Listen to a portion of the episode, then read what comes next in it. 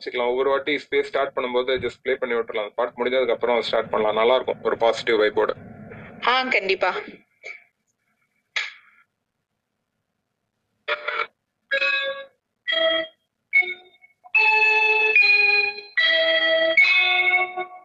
நஞ்சை கழனிகளின் நாயகனே நீ வாழ்க. மதனமிடும் காவேரி காவலனே நீ வாழ்க. தஞ்சமென வருவோருக்கு தஞ்சம் வழங்குகின்ற தஞ்சை பெருவுடைய தலைவனே. நீ வாழ்க. செஞ்சமரில் வெற்றி கண்டு அஞ்சலிக்கும் மக்களுக்கோ பெரிய கோயில் தந்தை வீரராஜர்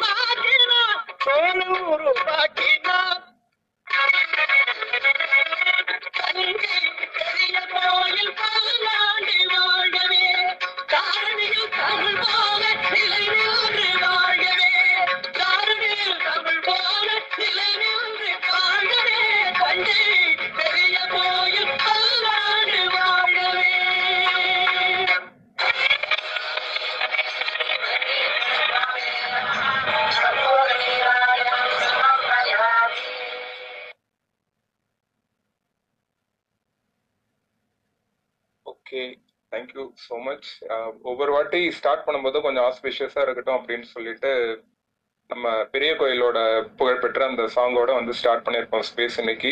ஜெகதா மேம் வணக்கம். தமிழ் ஸ்பேசஸ் வணக்கம் ப்ரோ ராஜா பிரியா வணக்கம்.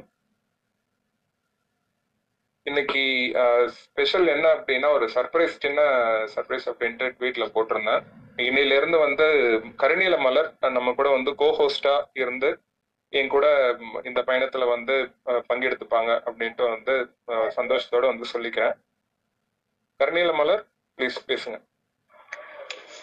இது வரைக்கும் ஜாயின் பண்ணவங்களுக்கு வெல்கம் ஸோ இன்னிலிருந்து விஜயோட சேர்ந்து நானும் ஒரு சப்போர்ட்டிவா இந்த பொன்னியின் செல்வன் ஸ்பேஸ் கொண்டு போகலாம் அப்படின்ட்டு. இந்த மொத்த அத்தியாயமும் படிச்சு முடிக்கிற வரைக்கும் முடிஞ்ச அளவுக்கு சப்போர்ட்டிவா இருக்கலாம்னு. அவ்வளவுதான் விஜய் வேற என்ன சொல்லணும்? ரொம்ப நன்றி கருணீல மலர் ஸோ நம்ம லாஸ்ட் ஸ்பேஸ்ல என்ன பார்த்தோம் அப்படின்ட்டு சம்மரி ஜஸ்ட் ஒரு சின்ன ஒரு ரீகேப் மட்டும் கொடுத்துடலாமா? ஆ ஓகே ஓகே ஸோ நம்ம சோழர் வந்தியத்தேவர் வந்து பிரயாணம் பண்ணிட்டு வந்துட்டு இருக்காரு. கடைசியில அவர் வந்து லாஸ்ட் எபிசோட்ல சம்புவரையர் மாளிகையில வந்து அவர் வந்து அவரோட நண்பன் அவரோட வேண்டுதலுக்காக வந்து அங்க வந்து தங்கியிருக்காரு. அவர் அன்னைக்கு நைட் அங்க ஸ்டே பண்ணியிருக்காரு. ஸ்டே பண்ணதுக்கு அப்புறமா அங்க என்ன நிகழ்ச்சி எல்லாம் நடக்குது அப்படின்ட்டு அவர் பாக்குறாருன்னா சதி ஆலோசனை கூட்டம் வந்து அங்க நடக்குது. அதை வந்து பழுவேற்றையர் வந்து தலைமையேற்று நடந்துட்டு இருக்காரு அங்க வந்து ஒரு பல்லக்கு வந்து இருக்கு. அந்த சதி ஆலோசனை கூட்டத்துல வந்து எல்லாரும் வந்து சுந்தர சோழருக்கு வந்து உடம்பு சரியில்லாத காரணத்தினால அடுத்து பட்டத்து இளவரசர் வந்து நம்ம தான் வந்து டிசைட் பண்ணணும். நம்ம கிட்ட கேட்காம வந்து ஆதித்த கரிகாலனை வந்து அவங்க வந்து நியமிச்சது வந்து தப்பு. அந்த மாதிரி அவங்க பண்ணியிருக்க கூடாது அதுக்கு பதிலாக நம்ம வந்து மதுராந்தகரை தான் வந்து நம்ம வந்து சூஸ் பண்ணணும். அப்படின்ட்டு வந்து அவங்க வந்து பேசிக்கிட்டு இருக்காங்க. இதுக்கு எல்லாத்துக்கு அங்க இருக்கிற அத்தனை பேருமே சிற்றரசர்கள் பழுவேற்றையரோட அழைப்பு கேட்டு வந்தவங்க அத்தனை பேரும் அதை வந்து ஆமோதிக்கிறாங்க. அதுல ஒரு சிலர் கேக்குறாங்க அவரோட விருப்பம் என்னன்ட்டு தெரியாம நம்ம எப்படி பேசுறது? மதுராந்தகர் வந்து இதுக்கு என்ன சொல்றாருன்ட்டு தெரியலையே அப்படின்ட்டு அவங்க பேசும்போது அவரும் வந்து இதுக்கு வந்து விருப்பம் தெரிவிச்சிருக்காரு. அதை நாங்க எப்படி நம்புறதுன்னு இவங்க கேக்குறாங்க. உடனே அந்த பல்லக்குல இருந்து வந்து மதுராந்தகர் வெளிப்படுறாரு. யாருமே வந்து எதிர்பார்க்க மாட்டேன்றாங்க. அவர் வந்து பல்லக்குல இருப்பாருன்ட்டு அவர் வந்து வெளிவந்து நான் இதுக்கு வந்து சம்மதிக்கிறேன் அப்படின்ட்டு அவர் சொன்னோன்னா எல்லாரும் வந்து அங்க இருக்கிறவங்க வந்து ஆச்சரியத்தோட வந்து பாக்குறாங்க. ஸோ அதுதான் லாஸ்ட் இதுல வந்து நம்ம பார்த்திருந்தோம். வந்தியத்தேவன் இதை பார்த்துட்டு இருக்கும் போதே சைமல்டேனியஸ் என்ன நடக்குதுன்னா பக்கத்துல இருக்கிற அந்த ஒரு மதில் சுவர் மேலேருந்து வந்து ஆழ்வார்க்கடியான் வந்து அதை பார்த்துட்டு இருக்கிற மாதிரி ஒரு தோற்றம் அவனுக்கு தோணுது. அடுத்த நிமிஷம் அவன் திரும்ப பார்க்கும்போது அந்த இடத்துல ஆழ்வார்க்கடியான் இல்லை. ஸோ இதுதான் வந்து லாஸ்டா வந்து நம்ம பார்த்தது. அந்த பல்லக்கு இதுல நடந்ததோட. இப்ப அதோட கண்டினியூஷன் தான் பார்க்க போறோம். ஒன்பதாம் அத்தியாயம் வந்து ஆரம்பிக்க போறோம். ஒன்பதாம் அத்தியாயம் வழிநடை பேச்சு. பாலாற்றிற்கு வடக்கேயுள்ள வறண்ட பிரதேசங்களிலேயே வந்தியத்தேவன் அதுகாரும் தன் வாழ்நாளை கழித்தவன். ஆகையால் ஆற்று வெள்ளத்தில் நீந்துவதற்கு அவனுக்கு தெரியாமல் இருந்தது. ஒரு சமயம் வடபெண்ணை கரையில் எல்லைக்காவல் புரிந்த போது குளிப்பதற்காக ஆற்றில் இறங்கினான். ஒரு பெரிய நீர்ச்சூழலில் அகப்பட்டுக் கொண்டான். அந்த பொல்லாத விஷமச் சுழல் அவனை சுற்றி சுற்றி வரச் செய்து வதைத்தது. அதே சமயத்தில் கீழேயும் இழுத்துக் கொண்டிருந்தது. சீக்கிரத்தில் வந்தியத்தேவனுடைய பலத்தை எல்லாம் அந்த சுழல் உறிஞ்சிவிட்டது இனி பிழைக்க முடியாத சூழலில் மூழ்கிச் சாக வேண்டியதுதான் என்று வந்தியத்தேவன் நிராசை அடைந்த சமயத்தில் தெய்வாதீனமாக நதிச்சுழலில் இருந்து வெளிப்பட்டான். வெள்ளம் அவனை அடித்து கொண்டு போய் கரையில் ஒதுக்கி காப்பாற்றியது. அன்று இரவு வந்தியத்தேவன் மீண்டும் சென்று படுத்தபோது அவனுக்கு நதிச்சுழலில் அகப்பட்டு திண்டாடியது போன்ற அதே உணர்ச்சி ஏற்பட்டது. ஒரு பெரிய ராஜாங்க சதிச்சூழலில் தன்னுடைய விருப்பம் இல்லாமல் விழுந்து அகப்பட்டு கொண்டதாக தோன்றியது. அந்த நதிச்சுழலிலிருந்து தப்பியது போல் இந்த சதிச்சுழலிலிருந்தும் தப்ப முடியுமா? அன்று அவன் கடம்பூர் மாளிகையில் நடந்த நள்ளிரவு கூட்டத்தில் இருந்து அறிந்து கொண்ட விஷயங்கள் அவனை திக்குமுக்காட செய்துவிட்டன. சோழ மகா சாம்ராஜ்யத்துக்கு வெளிப்பகைவர்களால் ஏற்பட்டிருந்த தொல்லைகள் நீங்கி சில வருஷங்கள் தான் ஆகியிருந்தன. இளவரசர் ஆதித்த கரிகாலர் மகாவீரர் போர்க்கலையில் நிபுணர் ராஜதந்திரத்தில் சாணக்கியர். தம்முடைய அறிவாற்றல்களையும் சோழ நாட்டு படைகளின் போர்த்திறனையும் பூரணமாக பயன்படுத்தி இரட்டை மண்டலத்தை கிருஷ்ண மன்னனின் ஆதிக்கத்தை தொண்ட மண்டலத்திலிருந்து அடியோடு தொலைத்தார். வெளிப்பகை ஒருவாறு ஒழிந்தது. இந்த நிலைமையில் உட்கலகமும் சதியும் தலை தூக்க ஆரம்பித்திருக்கின்றன. வெளிப்பகையை காட்டிலும் அபாயகரமான இந்த உட்பகையின் விளைவு என்ன ஆகும்? சோழ நாட்டின் புகழ்பெற்ற வீரர்களும் அமைச்சர்களும் தலைவர்களும் அதிகாரிகளும் அல்லவா இந்த பயங்கரமான முயற்சியில் ஈடுபட்டிருக்கிறார்கள். பழுவேற்றையரும் அவருடைய சகோதரரும் எப்பேற்பட்டவர்கள்? அவர்களுடைய சக்தி என்ன? செல்வாக்கு என்ன? இங்கே இன்று கூடியிருந்த மற்றவர்கள் தான் எவ்வளவு பெயரும் புகழும் செல்வாக்கும் பராக்கிரமமும் வாய்ந்தவர்கள். இத்தகைய கூட்டம் இதுதான் முதற் கூட்டமாய் இருக்குமா? பழுவேற்றையர் மூடு பல்லக்கில் மதுராந்தகரை வைத்து இவ்விதம் இன்னும் எத்தனை இடங்களுக்கு கொண்டு போயிருக்கிறாரோ? அடடா! முதிய வயதில் ஒரு இளம் பெண்ணை மணந்து கொண்டது இவருக்கு இந்த சதிகார முயற்சிக்கு எவ்வளவு சாதகமாக போய்விட்டது? சோழ சிம்மாசனத்துக்கு உரியவர் இளவரசர் ஆதித்த கரிகாலர் தான் என்பது பற்றி இன்று வரை வந்தியத்தேவனுடைய மனத்தில் எவ்வித சந்தேகமும் இல்லை. போட்டி ஒன்று ஏற்படக்கூடும் என்று அவன் கனவிலும் கருதவில்லை. கண்டராதித்தனுடைய புதல்வர் மதுராந்தகரை பற்றி அவன் கேள்விப்பட்டதுண்டு. தந்தையைப் போலவே புதல்வரும் சிவபக்தி செல்வர் என்று அறிந்ததுண்டு. ஆனால் அவர் ராஜ்யத்துக்கு உரிமை உள்ளவர் என்றோ அதற்காக போட்டியிடக்கூடியவர் என்றோ கேள்விப்பட்டதில்லை. ஆனால் நியாய நியாயங்கள் எப்படி? பட்டத்துக்கு உரியவர் உண்மையிலே யார்? ஆதித்த கரிகாலரா மதுராந்தகரா?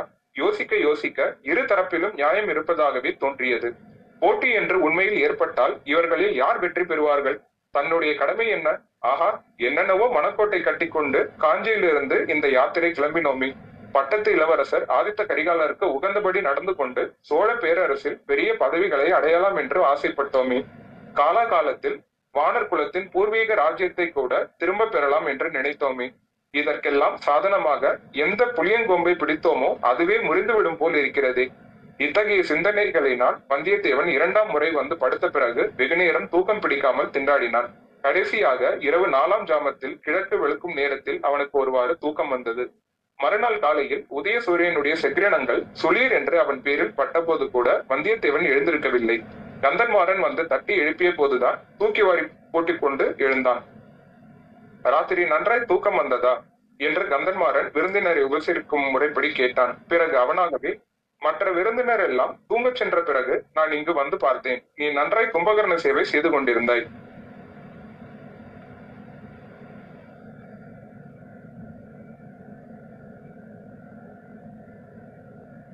ஓகே இதுக்கப்புறம் இந்த டிஸ்கஷன் வந்து ஜஸ்ட் ஒரு கான்வர்சேஷன் மாதிரி போகும்.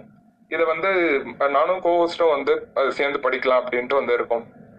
ஸோ ஜஸ்ட் மினிட் அவங்களுக்கு ரெக்வஸ்ட் கொடுத்துறேன் கனெக்டிங்ல இருக்காங்க. ஆஹ் இல்ல நான் நான் படிக்கட்டுங்களா?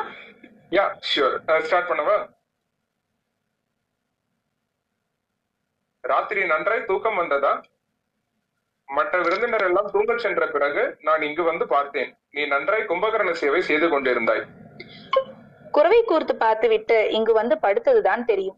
இப்போதுதான் எழுந்திருக்கிறேன். அடடா எவ்வளவு நேரம் ஆகிவிட்டதே உதித்த ஒரு ஜாமம் இருக்கும் போல் இருக்கிறதே. உடனே நான் கிளம்ப வேண்டும். கந்தமாரா குதிரையை ஆயத்தம் பண்ணும்படி உன் வேலைக்காரர்களுக்கு கட்டளையிடு. அழகா இருக்கிறது அதற்குள்ளே நீ புறப்படதாவது என்ன அவசரம்? பத்து நாளாவது இங்கே தங்கிவிட்டுத்தான் போக வேண்டும். இல்லை அப்பனே தஞ்சாவூரில் என் மாமனுக்கு உடம்பு செவையாக இல்லை. பிழைப்பதே துர்லபம் என்று செய்தி வந்தது. ஆகையால் சீக்கிரத்தில் அவரை போய் பார்க்க வேண்டும். உடனே புறப்பட வேண்டும்.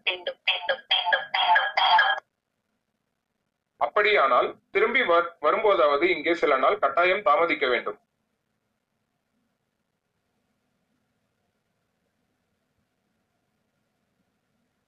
ஓகே நானே கண்டினியூ பண்ணிடுறேன். உங்களுக்கு நெட்ஒர்க் கிளிச்சுன்னு நினைக்கிறேன். அப்படியானால். திரும்பி பேசுங்க. அதற்கென்ன அப்போது பார்த்துக் கொள்ளலாம். இப்போது நான் புறப்படுவதற்கு விடை கொடு. அவ்வளவு அவசரப்படாதே. காலை உணவு அருந்திவிட்டு புறப்படலாம். நானும் உன்னுடன் கொள்ளிட நதி வரையில் வருகிறேன். அது எப்படி முடியும்? யார் யாரோ பெரிய பெரிய விருந்தாளிகள் வீட்டுக்கு வந்திருக்கிறார்களே. அவர்களை விட்டுவிட்டு.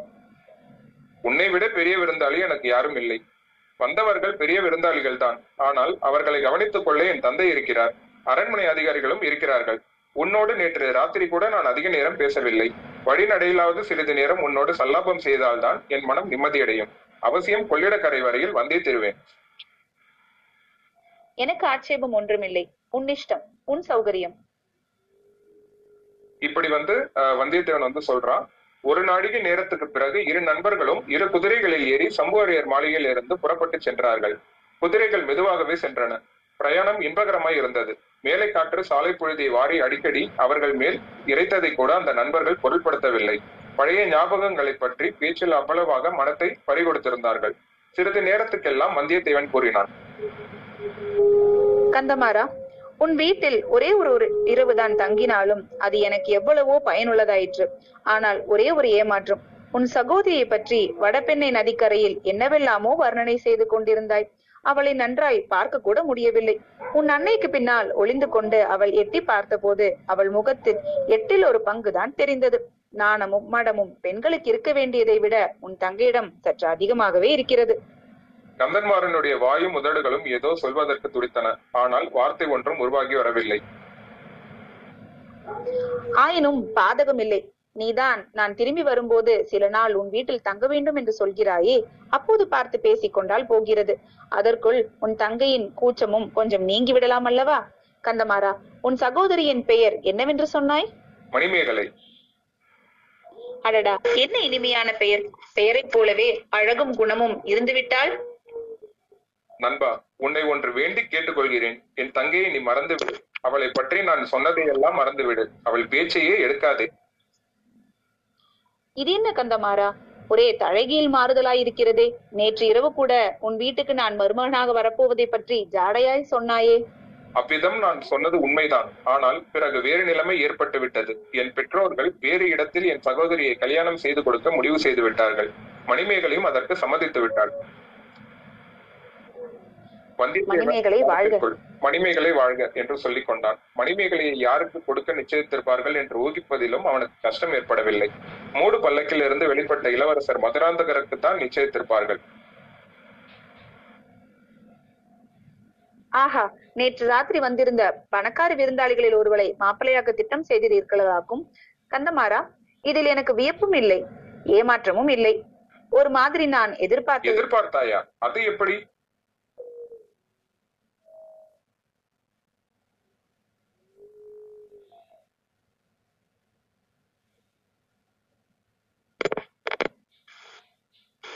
விஜய் இருக்கீங்களா? இருக்க சொல்லுங்க. நான் படிச்சுட்டு அடுத்து. எதிர்பார்த்தாயா அது எப்படி? இல்ல அந்த லைன் நான் சொன்னேன் இப்ப. அதுக்கு அடுத்ததுதான் இப்ப இவரோட டைலாக் வரும். வந்தியத்தேவன் என்னை போல் ஏழை அனாதைக்கு யார் பெண்ணை கொடுப்பார்கள்? ஊரும் வீடும் இல்லாதவனை எந்த பெண் மணந்து கொள்ள இணங்குவாள்? எப்போதோ என் குலத்தை சேர்ந்த முன்னோர்கள் அரசு செலுத்தினார்கள் என்றால் அது இப்போது என்னத்துக்கு ஆகும்? நண்பா போதும் நிறுத்து. என்னை பற்றியும் என் குடும்பத்தை பற்றியும் அவ்வளவு கேவலப்படுத்தாதே. நீ சொல்வது ஒன்றும் காரணம் இல்லை வேறு மிக முக்கியமான காரணம் இருக்கிறது. அதை அறிந்தால் நீயே ஒப்புக்கொள்வாய். ஆனால் அதை நான் இப்போது வெளிப்படுத்துவதற்கில்லை. சமயம் வரும்போது நீயே தெரிந்து கொள்வாய். கந்தமாறா இது என்ன? ஒரே மர்மமாகவே இன்றைக்கு நீ பேசிக் கொண்டிருக்கிறாய். அதற்காக என்னை மன்னித்து விடு உன்னிடம் கூட நான் மனம் விட்டு பேச முடியாதபடி அப்படி ஒரு பெரிய காரியம்தான். எது எப்படியானாலும் நம்முடைய சிநேகத்துக்கு எவ்வித பங்கமும் வராது என்பதை நம்பு. விஷயம் வெளியாக வேண்டிய சமயம் வரும்போது ஓட்டமாக ஓடி வந்து உன்னிடம்தான் முதலில் சொல்லுவேன். அதுவரையில் என்னிடம் நம்பிக்கை வைத்திரு உன்னை நான் ஒரு நாளும் கைவிட மாட்டேன் என்று நம்பு. இந்த வாக்குறுதிக்காக ரொம்ப வந்தனம். ஆனால் என்னை கைவிடும்படியான நிலைமை என்ன என்பதுதான் தெரியவில்லை. அப்படி நான் இன்னொருவரை நம்பி பிழைக்கிறவனும் இல்லை. கந்தமாறா என்னுடைய உடைவாளையும் கைவேலையும் நான் நம்புகிறவன். அந்த உடைவாளையும் வேலையும் உபயோகிக்க வேண்டிய சந்தர்ப்பம் சீக்கிரத்தில் வரலாம். அப்போது நாம் இருவரும் ஒரே கட்சியில் நின்று தோளோடு தோள் சேர்ந்து போரிடுவோம். அதனால் உன்னுடைய நோக்கமும் கைகூடும். இது என்ன? யுத்தம் சீக்கிரம் வரும் என்று எதிர்பார்க்கிறாயா? அல்லது ஈழ நாட்டில் நடக்கும் யுத்தத்திற்கு போகும் உத்தேசம் உனக்கு உண்டா ஈழத்துக்கா? ஈழத்தில் நடக்கும் அழகான யுத்தத்தை பற்றி கேட்டால் நீ ஆச்சரியப்பட்டு போவாய். ஈழத்தில் உள்ள நம் வீரர்களுக்காக சோழ நாட்டிலிருந்து அரிசியும் மற்ற உணவுப் பொருள்களும் போக வேண்டுமாம். வெட்கக்கேடு. நான் சொல்லுவது வேறு விஷயம். கொஞ்சம் பொறுமையா இரு. சமயம் வரும்போது சொல்லுகிறேன். தயவு செய்து இப்போது என் வாயை பிடுங்காதே. சரி சரி. உனக்கு விருப்பம் இல்லை என்றால் ஒன்றும் சொல்ல வேண்டாம். வாயை கூட திறக்க வேண்டாம். அதோ கொள்ளிடமும் தெரிகிறது. உண்மையில் சற்று தூரத்தில் கொள்ளிட பெருநதியின் வெள்ளம் தெரிந்தது. சில நிமிஷ நேரத்தில் நண்பர்கள் நதிக்கரையை அடைந்தார்கள். ஆடி புது பிரவாகம் அந்த மானதியில் கரை புரண்டு சென்றது. மறுக்கரை வெகு தூரத்தில் இருப்பதாக தோன்றியது. மறுக்கரையிலே உள்ள மரங்கள் சிறு செடிகளைப் போல் இருந்தன. செக்க சிவந்த பெருநீர் வெள்ளம் சுழிகளும் சுழல்களுமாக வட்ட வடிவ கோலங்கள் போட்டுக்கொண்டு கொம்மாளம் அடித்துக்கொண்டு கரையை உடைக்க பிரயத்தனம் செய்து கொண்டு போ என்று இறைந்து கொண்டு கீழக்கடலை நோக்கி அடித்து மோதிக்கொண்டு விரைந்து சென்ற காட்சியை வந்தியத்தேவன் பார்த்து பிரமித்து நின்றான். தோணித்துறையில் ஓடம் ஒன்று நின்றது. ஓடம் தள்ளுவோர் இருவர் கையில் நீண்ட கொள்களுடன் ஆயத்தமாய் இருந்தார்கள். படகில் ஒரு மனிதர் ஏற்கனவே ஏறி இருந்தார் அவரை பார்த்தால் பெரிய சிவபக்த சிவாமணி என்று தோன்றியது. கரையில் வந்து கொண்டிருந்தவர்களை பார்த்து சாமி படகில் வரப்போகிறீர்களா? என்று படகோட்டிகளில் ஒருவன் கேட்டான். ஆம் இவர் வரப்போகிறார். கொஞ்சம் படகை நிறுத்து என்றான் கந்தமாறன் இரு நண்பர்களும் குதிரை மீதிருந்து கீழே குதித்தார்கள். யோசனை இல்லாமல் வந்து விட்டேனே. இந்த குதிரையை என்ன செய்வது? படகில் ஏற்ற முடியுமா? என்று வந்தியத்தேவன் கேட்டான். தேவையில்லை. நம்மை தொடர்ந்து இதோ இரண்டு ஆட்கள் வந்திருக்கிறார்கள். ஒருவன் உன் குதிரையை இங்கிருந்து கடம்பூருக்கு இட்டு வருவான். இன்னொருவன் உன்னுடன் படகில் ஏறி வந்து அக்கரையில் உனக்கு வேறு குதிரை சம்பாதித்து கொடுப்பான் என்றான் கந்தன்மாறன் ஆஹா எவ்வளவு முன்யோசனை. ஆஹா. நீ அல்லவா உண்மை நண்பன்? என்றான் வந்தியத்தேவன். பாலாற்றையும் பெண்ணையாற்றையும் போலத்தான் கொள்ளிடத்தை பற்றி நீ நினைத்திருப்பாய். இதில் குதிரையை கொண்டு போக முடியாது என்று நீ எண்ணி இருக்க மாட்டாய். ஆமாம் அவ்விதம் உங்கள் சோழ நாட்டு நதியை பற்றி அலட்சியமாய் நினைத்ததற்கு மன்னித்து விடு அப்பப்பா இது என்ன ஆறு? இது என்ன வெள்ளம்? சமுத்திரம் போல அல்லவா நெருங்கி வருகிறது? இரு நண்பர்களும் ஒருவரையொருவர் ஒருவரையொருவர் தழுவிக்கொண்டு விடைபெற்றுக் கொண்டார்கள். வந்தியத்தேவன் நதிக்கரையோரமாக சென்று படகில் ஏறினான். கந்தவேல் மாறனுடன் வந்த ஆட்களில் ஒருவனும் ஏறிக்கொண்டான். படகு புறப்படுவதற்கு சித்தமாய் இருந்தது ஓடக்காரர்கள் கோல் போட ஆரம்பித்தார்கள். திடீரென்று கொஞ்ச தூரத்தில் இருந்து நிறுத்து நிறுத்து படகை நிறுத்து என்று ஒரு குரல் கேட்டது. ஓடக்காரர்கள் கோல் போடாமல் கொஞ்சம் தயங்கி நின்றார்கள். கூவிக்கொண்டு ஓடி வந்தவன் அதிவிரைவில் கரைக்கரையில் வந்து சேர்ந்தான். முதற் பார்வையிலேயே அவன் யார் என்பது வந்தியத்தேவனுக்கு தெரிந்து போயிற்று.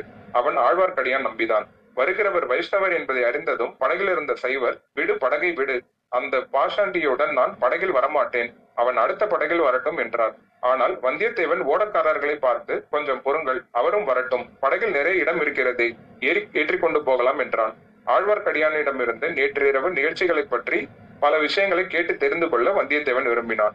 இதோட ஒன்பதாம் அத்தியாயம் முடியுது. இப்ப பத்தாம் அத்தியாயம் வந்து குழந்தை சோதிடர் கரணியல மலர் வந்து படிப்பாங்க. அத்தியாயம் பத்து குழந்தை ஜோதிடர். குடகு நாட்டில் பிறந்து வளர்ந்த பொன்னி நதி கன்னிப்பருவம் கடந்ததும் தன் மணாளனாகிய சமுத்திரராஜனிடம் சென்றடைய விரும்பினாள். காடும் மேடும் கடந்து பாறைகளையும் பள்ளங்களையும் தாண்டி கொண்டு விரைந்து சென்றாள்.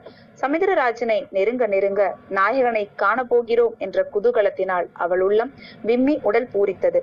இன்னும் சற்று தூரம் சென்றாள். காதலனை அணைத்துக் கொள்ள கரங்கள் இரண்டு உண்டாயின. இரு கரங்களை விரித்தவாறு தாவி பாய்ந்து சென்றாள். ஆனால் உள்ளத்தில் பொங்கிய ஆர்வ மிகுதிக்கு இரு கரங்கள் போதுமென்று தோன்றவில்லை. அவளுடைய ஆசை கரங்கள் பத்து இருபது நூறு என வளர்ந்தன. அவ்வளவு கரங்களையும் ஆவலுடன் நீட்டிக்கொண்டு சமுதிரராஜனை அணுகினாள். இவ்விடம் ஆசை கணவனை அடைவதற்கு சென்ற மணப்பெண்ணுக்கு சோழ நாட்டு செவிலி தாய்மார் செய்த அலங்காரங்களைத்தான் என்ன? அடடா! எத்தனை அழகிய பச்சை புடவைகளை உடுத்தினார்கள்? எப்படியெல்லாம் வண்ண மலர்களை சூட்டினார்கள்? எவ்விதமெல்லாம் பரிமள சுகந்தங்களை தூவினார்கள்? ஆஹா! இரு கரையிலும் வளர்ந்திருந்த புன்னை மரங்களும் கடம்ப மரங்களும் முத்து மலர்களும் ரத்தின பூக்களும் பாரிச் சொரிந்த அருமையை எவ்விதம் வர்ணிப்பது? தேவர்கள் பொழியும் பூமாரியும் இதற்கு இணையாகுமா? பொன்னி நதியே உன்னை பார்த்து களிப்படையாத கன்னிப்பெண் யார்தான் இருக்க முடியும்? உன் மணக்கோல ஆடை அலங்காரங்களைக் கண்டு உள்ளம் பொங்காத மங்கை யார் இருக்க முடியும்? கலியாண பெண்ணை சுற்றி ஊரிலுள்ள கன்னிப்பெண்கள் எல்லோரும் சூழ்ந்து கொள்வது போல் உன்னை நாடி பெண்கள் கூடுவதும் இயற்கையே அல்லவா? பொன்னி தன் மணாளனாகிய மணாளனை தழுவிக்கொள்ள ஆசையுடன் நீட்டும் பொற்கரங்களில் ஒன்று அரிசிலாறு என்று பெயர். காவிரிக்கு தென்புறத்தில் மிக நெருக்கத்தில் அரிசிலாறு என்னும் அழகிய நதி அமைந்திருக்கிறது. அப்படி ஒரு நதி இருப்பது சற்று தூரத்தில் இருந்து வருகிறவர்களுக்கு சொல்லித் தெரிய வேண்டும். இருபுறமும் அடர்த்தியாக வளர்ந்திருக்கும் இனிய பசும நதியை மறைத்து விடுகின்றன. பிறந்தது முதல் அந்த புறத்தில் விட்டு வெளியே அறியாத அரச குல கன்னி என்றே அரிசிலாற்றை சொல்லலாம். அந்த கன்னி நதியின் அழகுக்கு இந்த உலகில் உவமையே கிடையாது. நல்லது.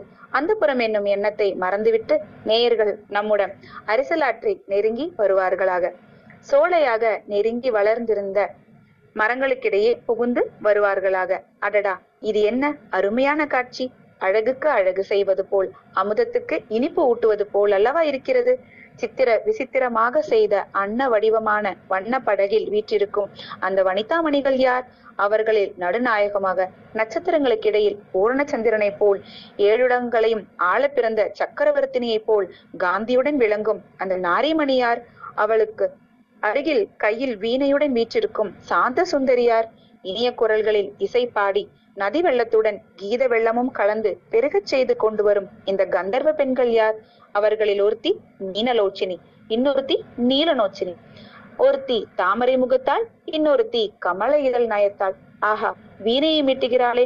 அவளுடைய காந்தாளை ஒத்த வீரர்கள் வீணை தந்தங்களில் அங்கும் இங்கும் சஞ்சரிக்கும் அழகை பார்த்து கொண்டிருக்கலாம். அவர்கள் இசைக்கும் கீதத்தின் இனிமையைத்தான் என்னவென்று சொல்வது? அதை கேட்பதற்காக நதியின் வெள்ளம் கூட அல்லவா தன் ஓசையை நிறுத்தி இருக்கிறது நதிக்கரை மரங்களிலே வாழும் கிளிகளும் குயில்களும் கூட வாய்த்திரவா மோனத்தில் ஆழ்ந்திருக்கின்றனவே. மனிதர்களாக பிறந்தவர்கள் கேட்கும் செவி படைத்த வாக்கியசாலிகள் இந்த அமுத கானத்தை கேட்டு பர பரவசம் அடைவதில் வியப்பு என்ன? படகில் வரும் பெண் பெண்மணிகள் என்ன பாடுகிறார்கள்? கேட்கலாம். இந்த பாடல் நான் பாடல. அந்த பாடல் மட்டும் படித்துறேன். மருங்கு வண்டு சிறந்து அற்ப மணிப்பூன் ஆடை அதிபோர்த்து கருங்கயற் கண் விழித்து ஒழ்கி நடந்தாய் வாழி காவேரி கருங்கயற்கண் விழித்து ஒழ்கி நடந்த நெல்லாம் நின் கணவன் திருந்து செங்கோல் வளமை அறிந்தேன் வாழி காவேரி. பூவர் சோலை மயிலாள புரிந்து குயில்கள் இசைப்பாட காமர் மாலை அருகசைய நடந்தாய் வாழி காவேரி. காமர் மாலை அருகசைய நடந்தவெல்லாம் நின் கணவன் நாமவேலின் கண்டே அறிந்தேன் வாழி காவேரி. இந்த அமுது தமிழ் பாடல்களை எங்கேயோ கேட்டிருக்கிறோம் அல்லவா? ஆம் சிலப்பதிகாரத்தில் உள்ள வரிப்பாடல்கள் இவை. எனினும் அந்த பெண்கள் பாடும்போது முன் எப்போதும் இல்லாத வனப்பும் கவர்ச்சியும் பெற்று விளங்குகின்றன. அவர்கள் பொன்னி நதியின் அருமை தோழிகள் போலும். அதனாலே தான் இவ்வளவு பரவசமாக உணர்ச்சி ததும்ப பாடுகிறார்கள். அடடா! பாடலும் பண்ணும் பாவமும் எப்படி கலந்து இழைந்து குழைந்து அவர்களுடைய குரலிலிருந்து அமுத வெள்ளமாய் பொழிக்கின்றன பாட்டாவது பண்ணாவது கானமாவது இசையாவது. அதெல்லாம் ஒன்றுமில்லை. இது ஏதோ மாயக்கலை. பாடுகிறவர்கள் கேட்பவர்கள் எல்லாரையும் பித்து பிடிக்க செய்யும் மந்திர வித்தை படகு மிதந்து கொண்டே வந்தது. ஓடத்துறையில் ஓங்கி நிற்கிறது. இரண்டு பெண்கள் இறங்குகிறார்கள். அவர்களில் ஒருத்தி ஏழுலகத்திற்கும் ராணி என தகும் கம்பீர தோற்றமுடைய பெண்மணி. இன்னொருத்தி வீணை தந்தங்களில் விரல்களை மீட்டி இன்னிசை எழுப்பிய நங்கை. இருவரும் அழகிகள் என்றாலும் ஒருவருடைய அழகுக்கும் இன்னொருடைய அழகுக்கும் மிக்க வேற்றுமை இருந்தது. ஒருத்தி செந்தாமரை மலரின் கம்பீர சௌந்தரியம் உடையவள் இன்னொருத்தி குமுத மலரின் இனிய அழகை உடையவள் ஒருத்தி பூரணச்சந்திரன் இன்னொருத்தி காளை பிறை ஒருத்தி ஆடும் மயில் இன்னொருத்தி பாடும் குயில். ஒருத்தி இந்திராணி இன்னொருத்தி மன்மதன் காதலி. ஒருத்தி வேக வாகினியான கங்கா நதி இன்னொருத்தி குழைந்து நெளிந்து செல்லும் காவேரி.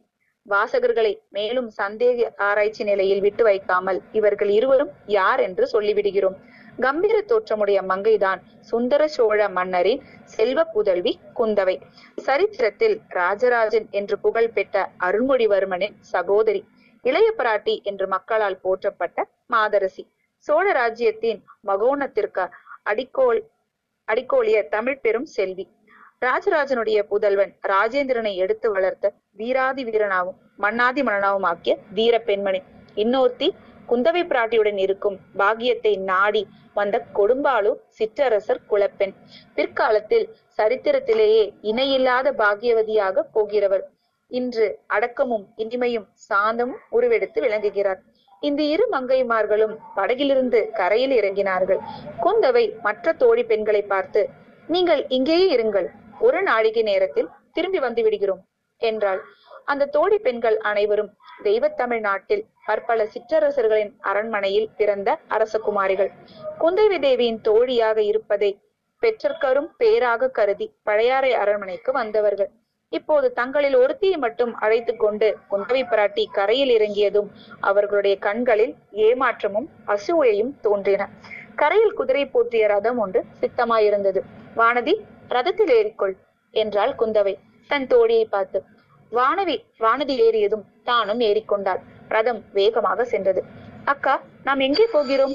எனக்கு சொல்லலாமா? என்று வானதி கேட்டாள். சொல்லலாமா என்ன? குழந்தை ஜோதிடர் வீட்டுக்கு போகிறோம் என்றாள் குந்தவை. ஜோதிடர் வீட்டுக்கா? எதற்காக போகிறோம் அக்கா? என்னத்தை பற்றி கேட்பதற்காக? வேறு எதற்கு? உன்னை பற்றி கேட்பதற்காகத்தான்.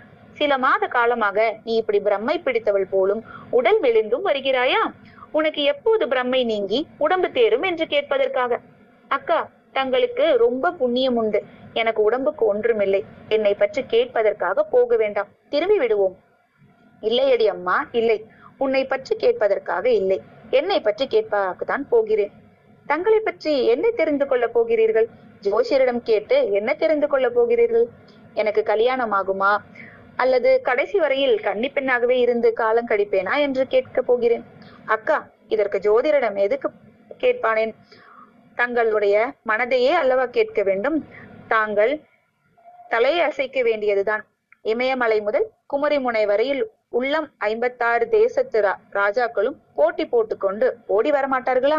ஏன்? கடல் கடந்த தேசங்கத்திலிருந்தெல்லாம் கூட வருவார்களே. தங்களை கைப்பிடிக்கும் பேரு எந்த வீர ராஜகுமாரனுக்கு கொடுத்து வைக்கிறதோ? அதை தாங்கள் அல்லவா தீர்மானிக்க வேண்டும்? வானதி நீ சொல்வதெல்லாம் உண்மை என்று வைத்துக் கொண்டாலும் அதற்கு ஒரு தடை இருக்கிறது.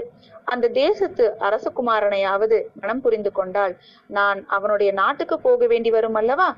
எனக்கு இந்த பொன்னி நதியை பாயும். சோழ நாட்டிலிருந்து வேறொரு நாட்டுக்கு போக பிடிக்கவில்லையடி. வேறு நாட்டுக்கு போவதில்லை என்று நான் சபதம் எடுத்துக் கொண்டிருக்கிறேன். அது ஒரு தடையா? தங்களை மனம் புரிந்து கொள்ளும் எந்த ராஜகுமாரனும் தங்கள் காலில் விழுந்து கிடக்கும்படி அடிமையாக இருப்பான். இங்கேயே இருக்க வேண்டும் என்றால் இருந்துவிட்டு போகிறான். ஆஹா எலியை பிடித்து மடியில் வைத்து கட்டிக்கொள்வது போல் வேறு தேசத்து ராஜகுமாரனை நம்மூரில் வைத்துக் கொள் வைத்துக் கொள்ளவா சொல்கிறாய்? ஆனால் என் என்னென்ன தொல்லைகள் எல்லாம் விளையும் தெரியுமா? அப்படியும் பெண்ணாய் பிறந்தவர்கள் ஒரு நாள் கல்யாணம் செய்து கொண்டுதானே தீர வேண்டும்? அப்படி ஒரு சாஸ்திரத்தும் சொல்ல சொல்ல இருக்கவில்லை அடிவானதி ஔவையார் போல் அல்லது என்றும் கள்ளி அறியாத கவீஸ்வரியாக பல காலம் ஜீவித்திருக்கவில்லையா? அவள் இளம் பிராயத்திலேயே கடவுளின் பலத்தால் கிழவியாக போனவள். தாங்கள் அதே போல் ஆகவில்லையே? சரி அப்படி கல்யாணம் செய்து கொண்டு என்ன புறப்பட்டால் சோழ நாட்டு ஏழை வீரன் ஒருவனை நான் மணந்து கொள்வேன். அத்தகையவனுக்கு ராஜ்யம் இராது. என்னை அழைத்து கொண்டு வேறு ஒரு தேசத்துக்கு போக வேண்டும் என்று சொல்ல மாட்டான். இங்கேயே சோழ தேச நாட்டிலேயே இருந்து விடுவான். அக்கா அப்படியானால் இந்த சோழ நாட்டை விட்டு போக மாட்டீர்களே? ஒரு நாளும் போக மாட்டேன் சொர்க்கலோகத்துக்கு என்னை அரசியாக்குவதாக சொன்னாலும் போக மாட்டேன் இன்றைக்கு தான் என் மனம் நிம்மதியடைந்தது. அது என்னடி? நீங்கள் வேறு நாட்டுக்கு போனால் நானும் உங்களோடு வந்தே தீர வேண்டும். தங்களை விட்டு பிரிந்திருக்க என்னால் முடியாது. ஆனால் இந்த சோழ நாட்டை பிரிந்து போகவும் எனக்கு மனமில்லை. கல்யாணமானால் நீ பிரிந்து போய்தானே தீர வேண்டும்? நான் கல்யாணம் செய்து கொள்ள போவதில்லை அக்கா. அடியே எனக்கு செய்த உபதேசம் எல்லாம் எங்கே போயிற்று? தங்களைப் போலவா நான்? அடி கள்ளி எனக்கு எல்லாம் தெரியும். உன் கண்ணில் மண்ணை தூவலாம் என்று பார்க்கிறாயா? உன்னை சோழ நாட்டின் மீது அபிமானம் ஒன்றும் கிடையாது. நீ ஆசை வைத்திருக்கும் சோழ நாட்டு வாழும் வேலும் தாங்கி ஈழ நாட்டுக்கு யுத்தம் செய்ய அல்லவா போயிருக்கிறது? உன் அந்தரங்கம் எனக்கு தெரியாது என்றா நினைக்கிறாய் அக்கா அக்கா நான் அவ்வளவு மூடமதி உடையவளா? சூரியன் எங்கே? காலை பனித்துளி எங்கே? சூரியனுடைய நட்புக்கு பனித்துளி ஆசைப்பட்டால் என்ன பயன்? பனித்துளி சிறியதுதான். சூரியன் பெரியது பிரகாசமானதுதான். ஆனாலும் பனித்துளி அப்படிப்பட்ட சூரியனை சிறைப்படுத்தி தனக்குள் வைத்திருக்கிறதா இல்லையா? வானதி உற்சாகமும் ஆர்வமும் நிறைந்த குரல் அப்படியா சொல்கிறீர்கள்? பனித்துளி கூட சூரியனை அடையலாம் என்று சொல்கிறீர்களா? என்றாள். பிறகு திடீரென்று மனச்சோர்வு வந்துவிட்டது. பனித்துளி ஆசைப்படுகிறது சூரியனும் சிறைபிடிக்கிறது. ஆனால் பலன் என்ன? சிறிது நேரத்துக்கெல்லாம் சரியான தண்டனை அடைகிறது. வெயிலில் தெரியாமல் மறைகிறது. அது தவறு வானதி பனித்துளியின் ஆசையை கண்டு சூரியன் தன்னுடன் பனித்துளியை ஐக்கியப்படுத்திக் கொள்கிறான். தன் ஆசை குகந்த பனித்துளி பெண் பிற புருஷர் கண்ணில் படக்கூடாது என்று அவன் எண்ணம். இரவு வந்ததும் மறுபடியும் வெளியே விட்டு விடுகிறான் மறைந்த பனித்துளி மறுபடியும் வந்து உதிக்கிறதல்லவா? அக்கா இதெல்லாம் என்னை தேற்றுவதற்காக சொல்கிறீர்கள். அப்படியானால் உன் மனதில் ஒரு குறை இருக்கிறது என்று சொல். இத்தனை நாள் இல்லவே இல்லை என்று சாதித்தாயே. அதனால்தான் குழந்தை ஜோதிட ஜோஷியரிடம் போகிறேன். என் மனதில் குறை இருந்தால் அதை பற்றி கேட்க ஜோதிடரிடம் போய் என்ன பயன்? என்று கூறி வானதி பெருமூச்செறிந்தாள். குழந்தை ஜோதிடரின் வீடு அந்த நகரின் ஒரு மூலையில் காளி கோயிலுக்கு அருகில் ஒரு தனித்த இடத்தில் இருந்தது. குடந்தை நகருக்குள்ளே புகாமல் நகரை சுற்றி கொண்டு ரதம் அந்த வீடு சென்று அடைந்தது. ரத சாரதி ரதத்தை தங்கு தடையின்றி அங்கே ஓட்டிக்கொண்டு போய் சேர்த்ததை பார்த்தால் அவன் அதற்கு முன் பலமுறை அங்கே ரதம் ஓட்டிக்கொண்டு சென்றிருக்க வேணும் என்று தோன்றியது. வீட்டு வாசலில் ஜோதிடரும் அவருடைய சீடர் ஒருவரும் ஆயத்தமாய் காத்திருந்தார்கள். சோதிடர் மிக்க பக்தி மரியாதையுடன் வந்தவர்களை வரவேற்க உபசரித்தார். கண்டினியூ பண்ணிருங்க கரணில ஓகே பெருமாட்டி கலைமகளும் திருமகளும் ஒருவாய் வந்த தாயே வரவேணும். இந்த ஏழையின் குடிசை செய்த பாக்கியம் மறுமுறையும் தாங்கள் இக்குடிசையை தேடி வந்தீர்கள் என்றார். சோதிடரே இந்த வேளையில் தங்களை தேடிக்கொண்டு வேறு யாரும் இங்கு வரமாட்டார்கள் அல்லவா? என்றாள் குந்தவை. வரமாட்டார்கள் தாயே இப்போதெல்லாம் என்னை தேடி அதிகம் பேர் வருவதே இல்லை. உலகத்தில் கஷ்டங்கள் அதிகமாகும் போது ஜோதிடர்களை தேடி மக்கள் அதிகமாக வருவார்கள். இப்போது தங்களுடைய திருத்தந்தை சுந்தர சோழன் ஆட்சியில் குடிம குடிகளுக்கு கஷ்டம் என்பதே கிடையாது. எல்லோரும் சுக சௌக்கியங்களுடன் சகல சம்பத்துகளையும் பெற்று சந்தோஷமாக வாழ்கிறார்கள். என்னை தேடி ஏன் வருகிறார்கள்? என்றார் சோதிடர். அப்படியானால் எனக்கு ஏதோ கஷ்டம் வந்திருப்பதனால் தான் உம்மை தேடி வந்திருக்கிறேன் என்று சொல்கிறீர்களாக்கும்? இல்லை பெருமாட்டி. நவநிதியும் கொடிக்கும் பழையாறை மன்னரின் திருக்குமரிக்கு கஷ்டம் வந்தது என்று எந்த குருடன் தான் சொல்லுவான்? உலகத்தில் மக்களுக்கு கஷ்டம் இல்லாமற் போய்விட்டபடியால் இந்த ஏழை சோதிடனுக்கு மட்டும் கஷ்டம் வந்திருக்கிறது. இவனை யாரும் கவனிப்பாரில்லை. ஆகையால் இந்த ஏழையின் கஷ்டத்தை தீர்ப்பதற்காக அம்பிகையைப் போல் வந்திருக்கிறீர்கள். தாயே குடிசை கொள்ளை வந்தருள வேண்டும். இங்கேயே தங்களை நிறுத்தி வைத்திருப்பது நான் செய்யும் அவசாரம் என்று ஜோதிடர் ச- சமத்காரனாக பேசினார். ரதசாரதியை பார்த்து குந்தவை ரதத்தை கோயிலுக்கு சமீபம் கொண்டு போய் ஆலமரத்தின் நிழலில் நிறுத்திவை என்றார். பிறகு சோதிடர் வழிகாட்டி முன் செல்ல குந்தவையும் வானதியும் அவ்வீட்டுக்குள்ளே சென்றார்கள். சோதிடர் தம் சிறுனை பார்த்து அப்பனே வாசலில் ஜாக்கிரதையாக நின்று கொண்டிரு. தப்பித்தவர் யாராவது வந்தாலும் உள்ளே விடாதே என்று எச்சரித்தார். அரசகுமாரியை வரவேற்பதற்கு உகந்ததாக சோதிடரின் கூடம் அழகு செய்யப்பட்டிருந்தது. சுவரின் ஒரு மாடத்தில் அம்பிகையின் படம் அலங்கரிக்கப்பட்டு விளங்கியது. அமருவதற்கு இரண்டு பீடங்கள் சித்தமாயிருந்தன. குத்து விளக்கு எரிந்தது. அங்கும் இங்கும் கோலங்கள் பொழிந்தன. ராசி சக்கரங்கள் போட்ட பலகைகளும் ஓலைச்சுவடுகளும் சுற்றிலும் இறைந்து கிடந்தன. பெண்கள் பெண்மணிகள் இருவரும் பீடங்களில் அமர்ந்த பிறகு சோதிடரும் உட்கார்ந்தார். அம்மணி வந்த காரியம் இன்னதென்பதை தயவு செய்து சொல்லி அருள வேணும் என்றார். ஜோஷியரே அதையும் தாங்கள் சோதிடத்திலே பார்த்து தெரிந்து கொள்ளக்கூடாதா? என்றாள் குந்தவை. ஆகட்டும் தாயே என்று கூறி சோதிடர் கண்ணை மூடிக்கொண்டு சிறிது நேரம் ஏதோ மந்திரம் ஜெபித்துக் கொண்டிருந்தார். பிறகு கண்ணை திறந்து பார்த்து இந்த கன்னி பெண்ணின் ஜாதகம் பற்றி கேட்பதற்காகவே இன்று முக்கியமாக வந்திருக்கிறீர்கள். இவ்விதம் தேவி பராசக்தியின் அருள் சொல்கிறது. உண்மைதானா? என்றார். ஆஹா பிரமாதம். உங்களுடைய சக்தியை என்னவென்று சொல்வது? ஆம் சோதிடரே இந்த பெண்ணை பற்றி கேட்கத்தான் வந்தேன். ஒரு வருஷத்திற்கு முன்பு இவள் பழையாறை அரண்மனைக்கு வந்தாள். வந்து சில மாத காலம் மிக குதூகலமாய் இருந்து வந்தாள். என் தோழியருக்குள்ளே இவள்தான் சிரிப்பும் விளையாட்டும் கலகலப்புமாக இருந்து வந்தாள். நாலு மாதமாக இவளுக்கு என்னவோ நேர்ந்திருக்கிறது. அடிக்கடி சோர்ந்து போகிறாள். பிரமை பிடித்தாற் போல் இருக்கிறாள். சிரிப்பையே மறந்து விட்டாள் உடம்புக்கு ஒன்றுமில்லை என்கிறாள். இவள் பெற்றோர்கள் நாளைக்கு வந்து கேட்டால் என்ன மறுமொழி சொல்வதென்றே தெரியவில்லை. தாயே கொடும்பாளூர் இளையவேளாரின் செல்வ புதல்விதானே இவர். இவருடைய பெயர் வானதி தானே என்றார் சோதிடர். ஆமாம் உமக்கு எல்லாம் தெரிந்திருக்கிறதே. இந்த அரசலங்குமாரியின் ஜாதகம் என்னிடம் இருக்கிறது.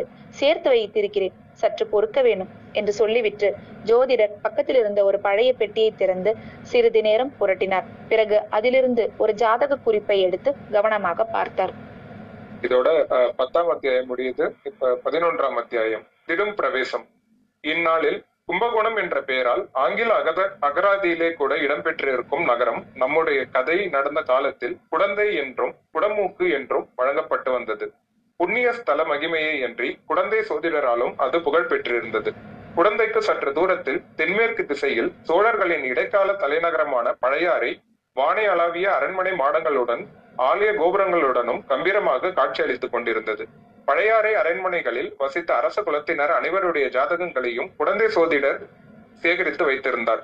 அப்படி சேகரித்து வைத்திருந்த ஜாதகங்களை புரட்டித்தான் கொடும்பாளூர் இளவரசி வானதியின் ஜாதகத்தை அவர் கண்டெடுத்தார். சிறிது நேரம் ஜாதகத்தை உர்த்து பார்த்து கொண்டிருந்த பிறகு சோதிடர் வானதியின் முகத்தை ஏறிட்டு பார்த்தார். திரும்ப ஜாதகத்தை பார்த்தார். இப்படி மாற்றி மாற்றி பார்த்து கொண்டிருந்தாரே தவிர வாயை திறந்து ஒன்றும் சொல்லுகிற வழியை காணவில்லை. என்ன சோதிடரே ஏதாவது சொல்ல போகிறீரா இல்லையா? என்று குந்தவை தேவி கேட்டாள். தாயே என்னத்தை சொல்லுவது? எப்படி சொல்லுவது? முன் ஒரு தடவை தற்செயலாக இந்த ஜாதகத்தை எடுத்து பார்த்தேன். என்னாலேயே நம்ப முடியவில்லை. இப்படியும் இருக்க முடியுமா? என்று சந்தேகப்பட்டு வைத்து விட்டேன் இப்போது இந்த பெண்ணின் திருமுகத்தையும் இந்த ஜாதகத்தையும் சேர்த்து பார்க்கும்போது திகைக்க வேண்டியிருக்கிறது. திகையும் திகையும். போதுமானவரை திகைத்துவிட்டு பிறகு ஏதாவது குறிப்பாக சொல்லும். இது மிகவும் அதிர்ஷ்ட ஜாதகம் தாயே. தாங்கள் எதுவும் வித்தியாசமாக நினைத்துக் கொள்ள மாட்டீர்கள் என்றால் சொல்கிறேன். தங்களுடைய ஜாதகத்தை காட்டிலும் கூட இது ஒருபடி மேலானது. இம்மாதிரி அதிர்ஷ்ட ஜாதகத்தை நான் இதுவரை பார்த்ததே இல்லை. குந்தவை புன்னகை புரிந்தாள். வானதியோ வெட்கப்பட்டவளாய் அக்கா இந்த துரதிருஷ்டக்காரியை போய் இவர் உலகத்திலேயே இல்லாத அதிர்ஷ்டக்காரி என்கிறாரே. இப்படித்தான் இருக்கும் இவர் சொல்வதெல்லாம் என்றாள். அம்மா என்ன சொன்னீர்கள்? நான் சொல்வது தவறானால் என்னுடைய தொழிலையே விட்டுவிடுகிறேன் என்றார் சோதிடர். வேண்டாம் சோதிடரே வேண்டாம். அப்படியெல்லாம் செய்து விடாதீர் ஏதோ நாலு பேருக்கு நல்ல வார்த்தையாக சொல்லிக் கொண்டிரும். ஆனால் வெறுமனே பொதுப்படையாக சொல்கிறீரே தவிர குறிப்பாக ஒன்றும் சொல்லவில்லையே. அதனாலே தான் இவள் சந்தேகப்படுகிறாள். குறிப்பாக சொல்ல வேண்டுமா? இதோ சொல்லுகிறேன். நாலு மாதத்திற்கு முன்னால் அபசகுணம் மாதிரி தோன்றக்கூடிய ஒரு காரியம் நடந்தது. ஆனால் அது உண்மையில் அபசகுணம் இல்லை. அதிலிருந்துதான் இந்த கோமகளுக்கு எல்லா அதிர்ஷ்டங்களும் வரப்போகின்றன. வானதி நான் எப்படி சொன்னேன் பார்த்தாயா என்றாள் குந்தவை தேவி. முன்னாலேயே இவருக்கு நீங்கள் சொல்லி வைத்திருக்கிறீர்கள் போலிருக்கிறது என்றாள் வானதி. பார்த்தீரா சோதிடரே இந்த பெண்ணின் பேச்சை பேசட்டும் தாயே. இப்போது எது வேண்டுமானாலும் பேசட்டும். நாளைக்கு மன்னர் மன்னனை மணந்து கொண்டு அப்படி சொல்லுங்கள். இளம் பெண்களிடம் கல்யாணத்தை பற்றி பேசினால் அல்லவா அவர்கள் சந்தோஷமாக கேட்டுக்கொண்டிருப்பார்கள்? அதைத்தான் நானும் சொல்ல வருகிறேன் தாயே. திடுக்கி ஆஹ், திடுதிப்பென்று கல்யாண பேச்சை எடுக்கக்கூடாது அல்லவா? எடுத்தால் இந்த கிழவனுக்கு புத்தி கெட்டுவிட்டது என்று சொல்லிவிடுவீர்கள். இவளுக்கு புருஷன் எங்கிருந்து வருவான்? எப்போது வருவான்? அவனுக்கு என்ன அடையாளம்? ஜாதகத்திலிருந்து இதையெல்லாம் சொல்ல முடியுமா சோதிடரே? ஆகா சொல்ல முடியாமல் என்ன? நன்றாய் சொல்ல முடியும் என்று கூறிவிட்டு சோதிடர் ஜாதகத்தை மறுபடியும் கவனித்து பார்த்தார். கவனித்து பார்த்தாரோ அல்லது கவனித்து பார்ப்பது போல் அவர் பாசாங்கு செய்தாரோ நமக்கு தெரியாது. பிறகு தலையிடமிருந்து நோக்கி அம்மணி இந்த இளவரசிக்கு கணவன் வெகு தூரத்தில் இருந்து வரவேண்டியதில்லை சமீபத்தில் உள்ளவன்தான். ஆயினும் அந்த வீராதி வீரன் இப்போது இந்நாட்டில் இல்லை. கடல் கடந்து சென்றிருக்கிறான் என்றார் சோதிடர். இதை கேட்டதும் குந்தவை வானதியை பார்த்தாள்.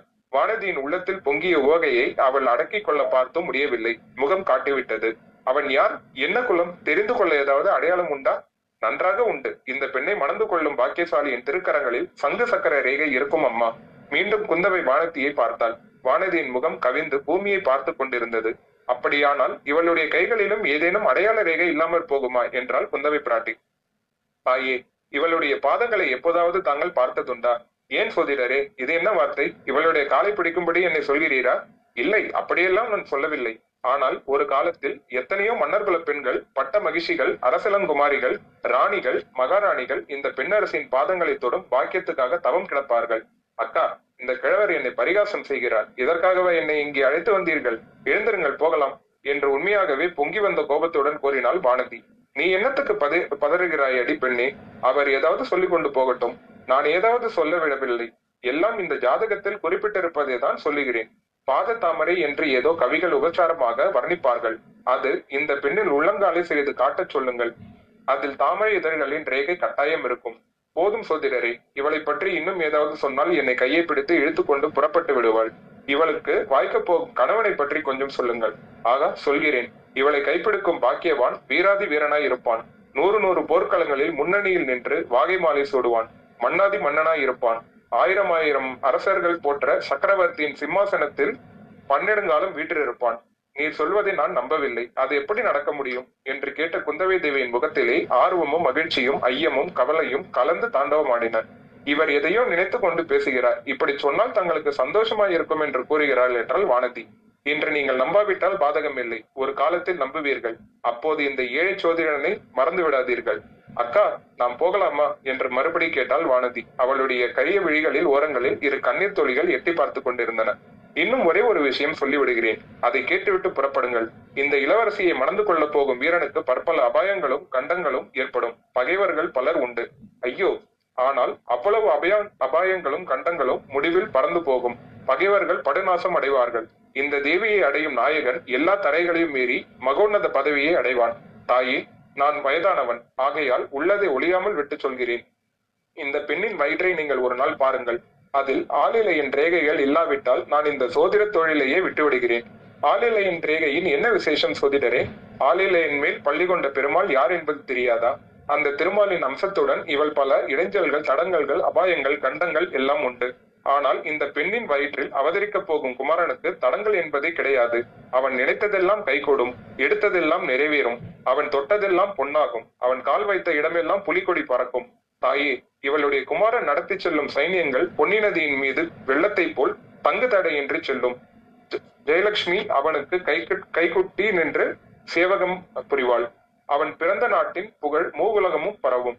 அவன் பிறந்த குலத்தின் கீர்த்தி உலகம் உள்ளளவும் நின்று நிலவும். இவ்வாறு சோதிடர் சொல்லி வந்தபோது குந்தவை தேவி அவருடைய முகத்தையே பார்த்து கொண்டு அவர் கூறிய வார்த்தைகளை ஒன்றுவிடாமல் விழுங்குபவள் போல் கேட்டுக்கொண்டிருந்தாள். அக்கா என்ற தீனமான குரலை கேட்டு திடுக்கிட்டு திரும்பி பார்த்தாள். எனக்கு என்னமோ செய்கிறது என்று மேலும் தீனமாக கூறினாள் வானதி. திடீரென்று மயங்கி தரையில் சாய்ந்தாள். ஜோசியரே சீக்கிரம் கொஞ்சம் தண்ணீர் கொண்டு வாருங்கள் என்று குந்தவை சொல்லிவிட்டு வானதியை தூக்கி மடியில் போட்டுக் கொண்டாள் சோதிடர் தண்ணீர் கொண்டு வந்தார். குந்தவை தண்ணீரை வாங்கி வானதியின் முகத்தில் தெளித்தாள். ஒன்றும் நேராதம்மா கவலைப்படாதீர்கள் என்றார் சோதிடர். ஒரு கவலையும் இல்லை இவளுக்கு இது வழக்கம். இது மாதிரி இதுவரையில் ஐந்தாறு தடவை ஆகிவிட்டது. சற்று போனால் கண்விழித்து எழுந்திருப்பாள். எழுந்ததும் இது பூலோகமா கைலாசமா என்று கேட்பாள் என்றாள் குந்தவை. பிறகு சிறிது அஹ், மெல்லிய குரலில் ஜோசியரே முக்கியமாக ஒன்று கேட்பதற்காகவே உங்களிடம் வந்தேன். நாடு நகரங்களிலே சில காலமாக ஜனங்கள் ஏதேதோ பேசிக் கொள்கிறார்களாமே. வானத்தில் சில நாளாக வால் நட்சத்திரம் தோன்றுகிறது. இதற்கெல்லாம் உண்மையில் ஏதேனும் பொருள் உண்டா? ராஜ்யத்துக்கு ஏதாவது ஆபத்து உண்டா? மாறுதல் குழப்பம் ஏதேனும் ஏற்படுமா? என்று இளைய பிராட்டி கேட்டாள். அதை மட்டும் என்னை கேட்காதீர்கள் தாயே. தேசங்கள் ராஜ்யங்கள் ராஜாங்க நிகழ்ச்சிகள் இவற்றுக்கெல்லாம் ஜாதகமும் கிடையாது ஜோசியமும் சொல்ல முடியாது. ஞானிகளும் ரிஷிகளும் மகான்களும் யோகிகளும் ஒருவேளை ஞான திருஷ்டியில் பார்த்து சொல்லலாம். இந்த ஏழைக்கு அந்த சக்தி கிடையாது. ராஜரீக காரியங்களில் நாள் நட்சத்திரம் ஜாதகம் ஜோசியம் எல்லாம் சக்தியற்று போய் விடுகின்றன ஜோசியரே மிக சாமர்த்தியமாக பேசுகிறீர். ராஜாங்கத்துக்கு ஜோசியம் பார்க்க வேண்டாம். ஆனால் என் தந்தையை பற்றியும் சகோதரர்களை பற்றியும் பார்த்து சொல்லலாம் அல்லவா? அவர்களுடைய ஜாதகத்தை பார்த்தால் ராஜாங்க ஜாதகத்தை பார்த்தது போல் ஆகிவிடும் அல்லவா? சாவகாசமாக இன்னொரு நாள் பார்த்து சொல்லுகிறேன் அம்மா. பொதுவாக இது குழப்பங்களும் அபாயங்களும் நிறைந்த காலம். எல்லோருமே சிறிது ஜாக்கிரதையாக இருக்க வேண்டியதுதான். ஜோசியரி என் தந்தை பழையாறையை விட்டு தஞ்சாவூருக்கு போனதிலிருந்து எனக்கு ஒரே கவலையா இருக்கிறது. முன்னமே சொன்னேனே தாயே மகாராஜாவுக்கு பெரிய கண்டம் இருக்கிறது. தங்கள் குடும்பத்துக்கும் பெரிய அபாயங்கள் இருக்கின்றன. துர்காதேவியின் அருள் மகிமையினால் எல்லாமே நிவர்த்தியாகும். அக்கா நாம் எங்கே இருக்கிறோம்? என்று வானதியின் தீனக்குரல் கேட்டது. குந்தவையின் மடியில் தலை வைத்து படுத்திருந்த வானதி கண்ணிமைகளை வண்டின் சிறகுகளைப் போல் கொட்டி மலர மல விழித்தாள். கண்மணி இன்னும் நாம் இந்த பூலோகத்திலே தான் இருக்கிறோம். சொர்க்கலோகத்துக்கு அழைத்து போக புஷ்பக விமானம் இன்னும் வந்து சேரவில்லை. எழுந்திரு. நம்முடைய குதிரை பூட்டிய ரதத்திலேயே ஏறிக்கொண்டு அரண்மனைக்கு போகலாம் என்றாள் குந்தவை. வானதி எழுந்து உட்கார்ந்து கொண்டு நான் மயக்கம் போட்டு விழுந்து விட்டேனா? என்றாள். மயக்கம் போடவில்லை. அக்காவின் மடியில் படுத்து கொஞ்சம் தூங்கி விட்டாய் தாலாட்டு கூட பாடினேன். உன் காதில் விழவில்லையா? கோபிக்காதீர்கள் அக்கா. என்னை அறியாமலே தலை கிறுகிறுத்து விட்டது. கிருகிருக்கும் கிருகிருக்கும். இந்த ஜோசியர் எனக்கு அப்படி ஜோசியம் சொல்லி இருந்தால் எனக்கு கூட தான் கிறுகிறுத்திருக்கும் அதனால் இல்லை அக்கா. இவர் சொன்னதையெல்லாம் நான் நம்பிவிட்டேனா? நீ நம்பினாயோ நம்பவில்லையோ. ஆனால் ஜோசியர் பயந்தே போய்விட்டார். உன்னை போன்ற பயங்கொழியை இனிமேல் எங்கும் அழைத்து போகக்கூடாது. நான் தான் சோதரிடம் வரவில்லை என்று அப்போதே சொன்னேனே. என் குற்றம்தான். எழுந்திரு போகலாம். வாசல் வரையில் நாலு அடி நடக்க முடியுமா? இல்லாவிட்டால் இடுப்பில் எடுத்துக்கொண்டு போக வேண்டுமா? வேண்டாம் நன்றாய் நடக்க முடியும். சற்று பொறுங்கள் தாயே. தேவியின் பிரசாதம் தருகிறேன். வாங்கி கொண்டு போங்கள் என்று ஜோசியர் சொல்லிவிட்டு ஓலைச்சுவடியை கட்டத் தொடங்கினார். ஜோசியரே எனக்கு என்னவெல்லாமோ சொன்னீர்கள். அக்காவுக்கு ஒன்றும் சொல்லவில்லையே என்று வானதி கூறினாள். அம்மா இளைய பிராட்டிக்கு எல்லாம் சொல்லி இருக்கிறேன் புதிதாக என்ன சொல்ல வேண்டும்? அக்காவை மணந்து கொள்ள போகும் வீராதி வீரர் அசகாயசுரர் என்று குந்தவை குறுக்கிட்டு சொன்னாள். சந்தேகம் என்ன? மகா பா- பராக்கிரமசாலியான ராஜகுமாரர் முப்பத்தி ரெண்டு சாமுத்திரிகா லட்சணமும் பொருந்தியவர். புத்தியில் பிரகஸ்பதி வித்தையில் சரஸ்வதி அழகிலே மன்மதன் ஆற்றலில் அர்ஜுனன். இளைய பிராட்டிக்கு ஏற்ற அந்த சுகுமாரனான ராஜகுமாரர் எங்கிருந்து எப்போது வருவார்? வருகிறார் தாயே வருகிறார். கட்டாயம் வரப்போகிறார். அது சீக்கிரத்திலேயே வருவார். எப்படி வருவார்? குதிரை மேல் வருவாரா? யானை மேல் வருவாரா? கால்நடையாக வருவாரா? அல்லது நேரே ஆகாசத்திலிருந்து கூரையை பொத்துக்கொண்டு வந்து குதிப்பாரா? என்று குந்தவை தேவி கேலியாக கேட்டாள். அக்கா குதிரை காலடி சத்தம் கேட்கிறது என்று வானதி சிறிது பரபரப்புடன் சொன்னாள். ஒருவருக்கும் கேளாது உனக்கும் மாத்திரம் அதிசயமாய் கேட்கும். வேடிக்கைக்கு சொல்லவில்லை. இதோ கேளுங்கள். உண்மையாகவே அப்போது வீதியில் குதிரை ஒன்று விரைந்து வரும் காலடி சத்தம் கேட்டது. குடந்தை பட்டணத்தின் வீதிகளில் குதிரை போகாமலா இருக்கும் என்றால் குந்தவை. இல்லை இங்கே வருகிறது மாதிரி தோன்றியது. உனக்கு ஏதாவது விசித்திரமாக தோன்றும் எழுந்திரு போகலாம். இச்சமயத்தில் அந்த வீட்டின் வாசலில் ஏதோ குழப்பமான சத்தம் கேட்டது. குரல் ஒலிகளும் கேட்டன. இதுதானே ஜோசியர் வீடு? ஆமாம் நீ யார்? ஜோசியர் இருக்கிறாரா? உள்ளே போகக்கூடாது. அப்படித்தான் போவேன். விடமாட்டேன். ஜோசியரை பார்க்க வேண்டும். அப்புறம் வா. அப்புறம் முடியாது. எனக்கு மிக அவசரம். அடே அடே நில் நில். சட் விலகிப்போ. தடுத்தாயோ கொன்று விடுவேன் ஐயா ஐயா வேண்டாம். உள்ளே போக வேண்டாம். படார் என்று வாசற்கதவு திறந்தது. ஒரு வாலிபன் உள்ளே திரும் பிரவேசமாக வந்தான். அவனை பின்னால் இருந்து தோள்களை பிடித்து இழுக்க ஒருவன் முயன்று கொண்டிருந்தான். வாலிபன் திமிரிக்கொண்டு வாசற்படியை கடந்து உள்ளே வந்தான். வந்த வாலிபன் யார் என்று வாசகர்கள் ஊகித்திருப்பார்கள். நமது வீரன் வந்தியத்தேவன் தான் வீட்டுக்குள்ளே இருந்த மூன்று பேருடைய கண்களும் ஏக காலத்தில் அவ்வீரனை பார்த்தன. வந்தியத்தேவனும் உள்ளிருந்தவர்களை பார்த்தான். இல்லை உள்ளே இருந்தவர்களில் ஒருவரைத்தான் பார்த்தான். அது கூட இல்லை. குந்தவை தேவியை அவன் முழுமையாக பார்க்கவில்லை. அவளுடைய பொன்முகத்தை மட்டுமே பார்த்தான். முகத்தையாவது முழுமையும் பார்த்தானோ என்றால் அதுவும் இல்லை. வியப்பினால் சிறிது விருந்திருந்த அவளுடைய பவளச் செவ்வாயின் இதழ்களை பார்த்தான். கம்பீரமும் வியப்பும் குறும்பும் சிரிப்பும் ததும்பியிருந்த அவளுடைய அகன்ற கண்களை பார்த்தான். தந்தவர்ண நெற்றியை பார்த்தான். குங்குமச் சிவப்பான குழிந்த கன்னங்களை பார்த்தான். சங்கையொத்த வழுவழுப்பான கழுத்தை பார்த்தான். இவ்வளவையும் ஒரே சமயத்தில் தனித்தனியாக பார்த்தான். தனித்தனியாக அவை அவன் மனத்தில் பதிந்தன. இதெல்லாம் சில வினாடி நேரம்தான். உடனே சட்டென்று திரும்பி சோதிடருடைய சீடனை நோக்கி ஏனப்பா உள்ளே பெண் பிள்ளைகள் இருக்கிறார்கள் என்று நீ சொல்லக்கூடாது. சொல்லியிருந்தால் நான் இப்படி வந்திருப்பேனா? என்று கேட்டுக்கொண்டே சீடனை மறுபக்கம் தள்ளிக்கொண்டு வாசற்படியை மீண்டும் கடந்தான். ஆயினும் வெளியில் போவதற்குள் இன்னும் ஒரு தடவை குந்தவை தேவியை திரும்பி பார்த்து விட்டு போனான். அடே அப்பா புயல் அடித்து ஓய்ந்தது போல் அல்லவா இருக்கிறது? என்றாள் குந்தவை பிராட்டி. இன்னும் ஓய்ந்த பாடில்லை. அதோ கேளுங்கள் என்றால் கொடும்பாளூர் இளவரசி. வாசலில் இன்னும் வந்தியத்தேவனுக்கும் சோதிடரின் சீடனுக்கும் தர்க்கம் நடந்து கொண்டிருந்தது. ஜோசியரே இவர் யார் என்றால் குந்தவை. தெரியாது தாயே யாரோ அசலூர்காரர் மாதிரி இருக்கிறது. பெரிய முரட்டு பிள்ளை என்று தோன்றுகிறது. குந்தவை எதையோ நினைத்துக் கொண்டு கலகலம் என்று சிரித்தாள். எதற்காக அக்கா சிரிக்கிறீர்கள்? எதற்காகவா? எனக்கு வரப்போகும் மணவாளன் குதிரையில் வரப்போகிறானா? யானையில் வரப்போகிறானா? அல்லது கூரை வழியாக குதிக்கப் போகிறானா? என்று பேசிக் கொண்டிருந்தோமே. அதை நினைத்துக் கொண்டு சிரித்தேன். வானதிக்கும் சிரிப்பு தாங்க முடியாமல் வந்தது. இருவருடைய சிரிப்பு சிரிப்பும் கலந்து அலை அலையாக எழுந்தது. வெளியில் எழுந்த சச்சரவு சத்தம் கூட இந்த இரு மங்கையரின் சிரிப்பு ஒலியில் அடங்கிவிட்டது. சோதிடர் மௌன சிந்தனையில் ஆழ்ந்தவராய் அரசகுமாரிகள் இருவருக்கும் குங்குமம் கொடுத்தார். பெற்றுக்கொண்டு இருவரும் எழுந்தனர். வீட்டுக்கு வெளியில் சென்றனர். சோதிடரும் கூட வந்தார். வீட்டு வாசலில் சிறிது ஒதுங்கி நின்ற வந்தியத்தேவன் பெண்மணிகளை பார்த்ததும் மன்னிக்க வேண்டும். உள்ளே பெண்கள் இருக்கிறார்கள் என்று இந்த புத்திசாலி சொல்லவில்லை. ஆகையினால் தான் அப்படி அவசரமாக வந்துவிட்டேன் என்று உரத்த குரலில் கூறினான். குந்தவை மலர்ந்த முகத்துடன் குறும்பும் கேலியும் மிடுக்கும் ததும்பிய கண்களினால் வந்தியத்தேவனை ஒரு தடவை ஏறிட்டு பார்த்தாள். ஒரு வார்த்தையும் மறுமொழி சொல்லவில்லை. வானதியை ஒரு கையினால் பிடித்து இழுத்துக்கொண்டு ரதம் நின்ற ஆலமரத்தடியை நோக்கி சென்றாள். குழந்தை நகரத்து பெண்களுக்கு மரியாதையே தெரியாது போல் இருக்கிறது ஏதடா ஒரு மனிதன் வலிய வந்து பேசுகிறானே என்பதற்காகவாவது ஒரு வார்த்தை பதில் சொல்லக்கூடாதோ?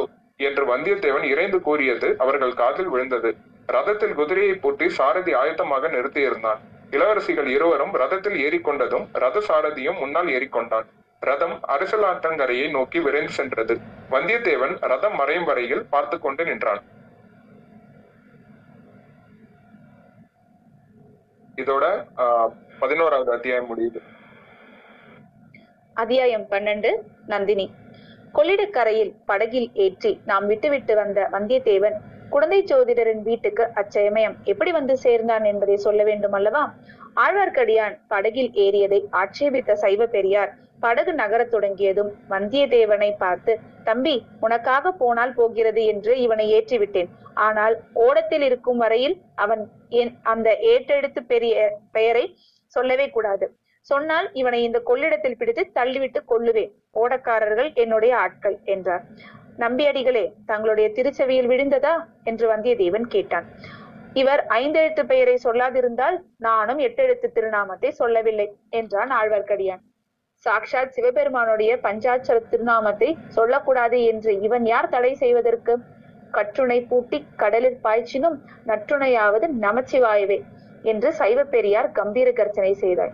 நாடினேன் நாடி நான் கண்டு கொண்டேன். நாராயணா என்னும் நாமம் என்று ஆழ்வார்க்கடியான் புறத்து குழலில் பாடத் தொடங்கினான். சிவ சிவ சிவா இந்த சைவர் இரண்டு காதிலும் கைவிரலை வைத்து அடைத்துக் கொண்டார். ஆழ்வார்க்கடியான் பாட்டை நிறுத்தியதும் சைவர் காதில் வைத்திருந்த விரல்களை எடுத்தார். ஆழ்வார்க்கடியான் வந்தியத்தேவனை பார்த்து தம்பி நீயே இந்த வீர சைவரை கொஞ்சம் கேள். இவர் திருமாலின் பெயரை கேட்பதற்கே இவ்வளவு கஷ்டப்படுகிறாரே. ஸ்ரீரங்கத்தில் பள்ளி கொண்டிருக்கும் பெருமாளின் பாத கமலங்களை அலம்பிவிட்டுத்தான் இந்த கொள்ளிட நதி கீழே வருகிறது. பெருமாளின் பாதம் பட்ட தீர்த்தம் புண்ணிய தீர்த்தம் என்ற சிவபெருமான் திரு ஆணைக்காவலில் அந்த தண்ணீரிலேயே மூழ்கி தவம் செய்கிறார் அல்லவா? என்று சொல்வதற்குள்ளே சைவ பெரியார் மிக வெகுண்டு ஆழ்வார்க்கடியான் மீது பாய்ந்தார். படகின் ஓரத்தில் இரண்டு பேரும் கை கலக்கவே படகு கவிழ்ந்துவிடும் போலிருந்தது. ஓடக்காரர்களும் வந்தியத்தேவனும் குறுக்கிட்டு அவர்களை விளக்கினார்கள். பக்த சிரோன்மணிகளே நீங்கள் இருவரும் இந்த கொள்ளிட வெள்ளத்திலே விழுந்து நேரே மோட்சத்துக்கு போக ஆசைப்படுவதாக தோன்றுகிறது. ஆனால் எனக்கு இன்னும் இந்த உலகத்தில் செய்ய வேண்டிய காரியங்கள் மிச்சம் இருக்கின்றன என்றான் வந்தியத்தேவன். ஓடக்காரர்களில் ஒருவன் கொள்ளிடத்தில் விழுந்தால் மோட்சத்துக்கு போவது நிச்சயமோ என்னமோ தெரியாது. முதலையின் வயிற்றுக்குள் போவது நிச்சயமாக போகலாம். அதோ பாருங்கள் என்றான். அவன் சுட்டிக்காட்டிய இடத்தில் முதலை ஒன்று பயங்கரமாக வாயை திறந்து கொண்டு காணப்பட்டது. எனக்கு முதலையை பற்றி சிறிதும் அச்சமில்லை. கஜேந்திரனை ரட்சித்த ஆதி மூலமான நாராயணமூர்த்தி எங்கே போய்விட்டார்? என்று என்றான் ஆழ்வார்க்கடியான். எங்கே போய்விட்டாரா பிருந்தாவனத்துக்கு கோபிகாஸ்திரிகளின் சேலை தலைப்பில் ஒருவேளை ஒளிந்து கொண்டிருப்பார் என்றார் சைவர். அல்லது ப- பஸ்மாசுரனுக்கு வரம் கொடுத்துவிட்டு அலறி புடைத்துக் கொண்டு ஓடியது போல் சிவனுக்கு இன்னொரு சங்கடம் ஏற்பட்டிருக்கலாம். அந்த சங்கடத்திலிருந்து சிவனை காப்பாற்றுவதற்காக திருமால் போயிருக்கலாம் என்றான் நம்பி. திரிபுர சம்ஹாரத்தின் போது திருமால் அடைந்த கர்வபங்கம் அந்த வைஷ்ணவனுக்கு ஞாபகம் இல்லை போலிருக்கிறது என்றார் சைவ பெரியார். சுவாமிகளே நீங்கள் எதற்காகத்தான் இப்படி சண்டை போடுகிறீர்களோ தெரியவில்லை. யாருக்கு எந்த தெய்வத்தின் பேரில் பக்தியோ அந்த தெய்வத்தை வழிபடுவதுதானே என்றான் வந்தியத்தேவன். சைவ பெரியாரும் ஆழ்வார்க்கடியானும் ஏன் அவ்விதம் சண்டையிட்டார்கள்? வீரநாராயணபுரத்தில் ஏன் இதே மாதிரியான வாத போர் நடந்தது என்பதை பற்றி வாசகர்களுக்கு இச்சமயம் சொல்லிவிடுவது உசிதமாகும். பழந்தமிழ்நாட்டில் ஏறக்குறைய அறுநூறு வருஷ காலம் பௌத்த மதமும் சமண மதமும் செல்வாக்கு பெற்றிருந்தன. அந்த செல்வாக்கினால் தமிழகம் பல நலன்களை எய்தியது. சிற்பம் சித்திரம் கவிதை காவியம் முதலிய கலைகள் தழைத்தோங்கின. பின்னர் ஆழ்வார்களும் நாயன்மார்களும் தோன்றினார்கள். அமுதொழுகும் தெய்வத்தமிழ் பாசுரங்களை பொழிந்தார்கள். வைஷ்ணவத்தையும் சைவத்தையும் தழைத்தோங்க செய்தார்கள். இவர்களுடைய பிரசார முறை மிக சக்தி வாய்ந்திருந்தது. சமய பிரசாரத்துக்கு சிற்பக்கலையுடன் கூட இசைக்கலையும் பயன்படுத்தி கொண்டார்கள். ஆழ்வார்களின் பாசுரங்களை மூவர் தேவார பண்களையும் தேவகான நோய்த்த இசையில் அமைத்து பலர் பாடத் தொடங்கினார்கள். இந்த இசை பாடல்கள் கேட்போர் உள்ளங்களை பரவசப்படுத்தி பக்தி வெறியை ஊட்டின. ஆழ்வார்களின் பாடல் பெற்ற விஷ்ணு ஸ்தலங்களும் மூவரின் பாடல் பெற்ற சிவ தலங்களும் புதிய சிறப்பை புனிதத்தன்மையை அடைந்தன.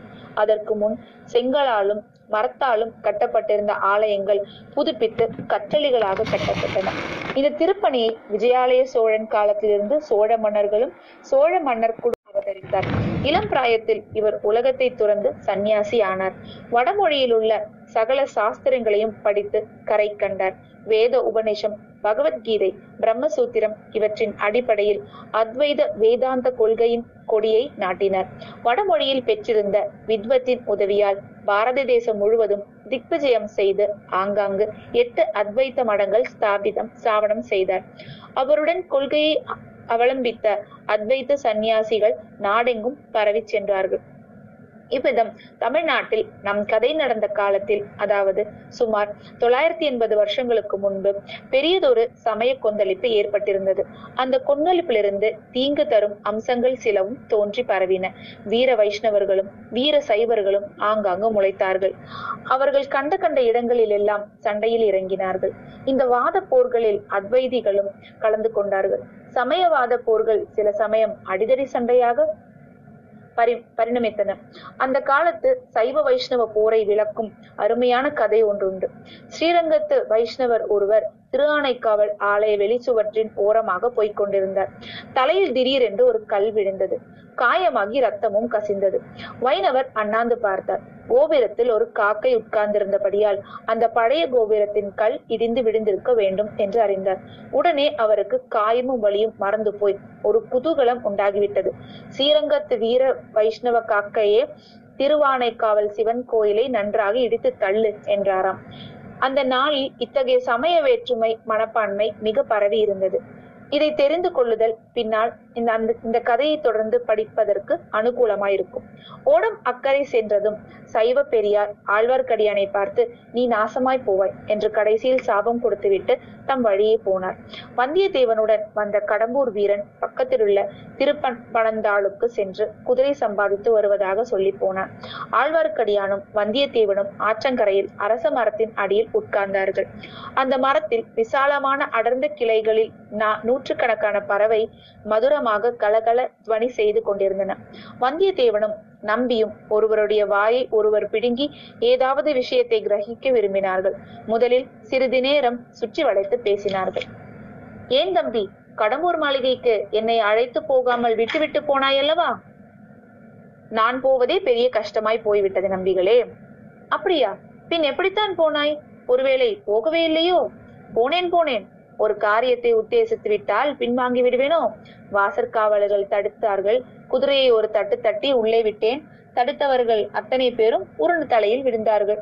பிறகு அவர்கள் என்னை சூழ்ந்து கொள்வதற்குள் என் நண்பன் கந்தமாறன் ஓடி வந்து என்னை அழைத்து போனான். அப்படித்தான் இருக்கும் என்று நான் நினைத்தேன். மிக்க தைரியசாலினி அப்புறம் என்ன நடந்தது? யார் யார் வந்திருந்தார்கள்? எத்தனையோ பிரமுகர்கள் வந்திருந்தார்கள். அவர்களுடைய பெயரெல்லாம் எனக்கு தெரியாது. பழுவேட்டையர் வந்திருந்தார். அவருடைய இளம் மனையாளும் வந்திருந்தாள்.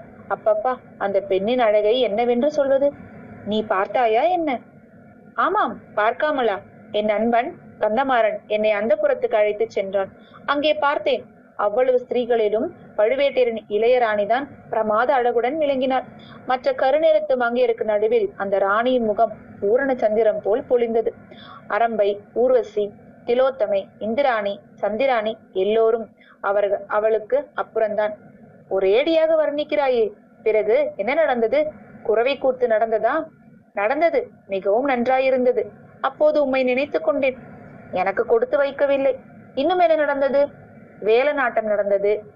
தேவரானும் தேவராட்டியும் மேடைக்கு வந்து ஆவேசமாக ஆடினார்கள். சன்னதம் வந்ததா? ஏதாவது வாக்கு சொன்னார்களா? ஆகா நினைத்த காரியம் கைகூடும். மழை பெய்யும். நிலம் விளையும் என்றெல்லாம். சந்தனக்காரன் சொன்னான். அவ்வளவுதானா? இன்னும் ஏதோ ராஜாங்க விஷயமாக சொன்னான். நான் அதை ஒன்றும் கவனிக்கவில்லை. அடடா! அவ்வளவுதானா? கவனித்திருக்க வேண்டும் தம்பி. நீ இளம் பிள்ளை. நல்ல வீர பராக்கிரம் உடையவனாக தெரிகிறாய். ராஜாங்க விஷயங்களை பற்றி எங்கேயாவது யாராவது பேசினால் காதில் கேட்டு வைத்துக் கொள்ள வேண்டும். நீர் சொல்வது உண்மை. எனக்கு கூட இன்று காலையில் அப்படித்தான் தோன்றியது. காலையில் தோன்றுவானேன்?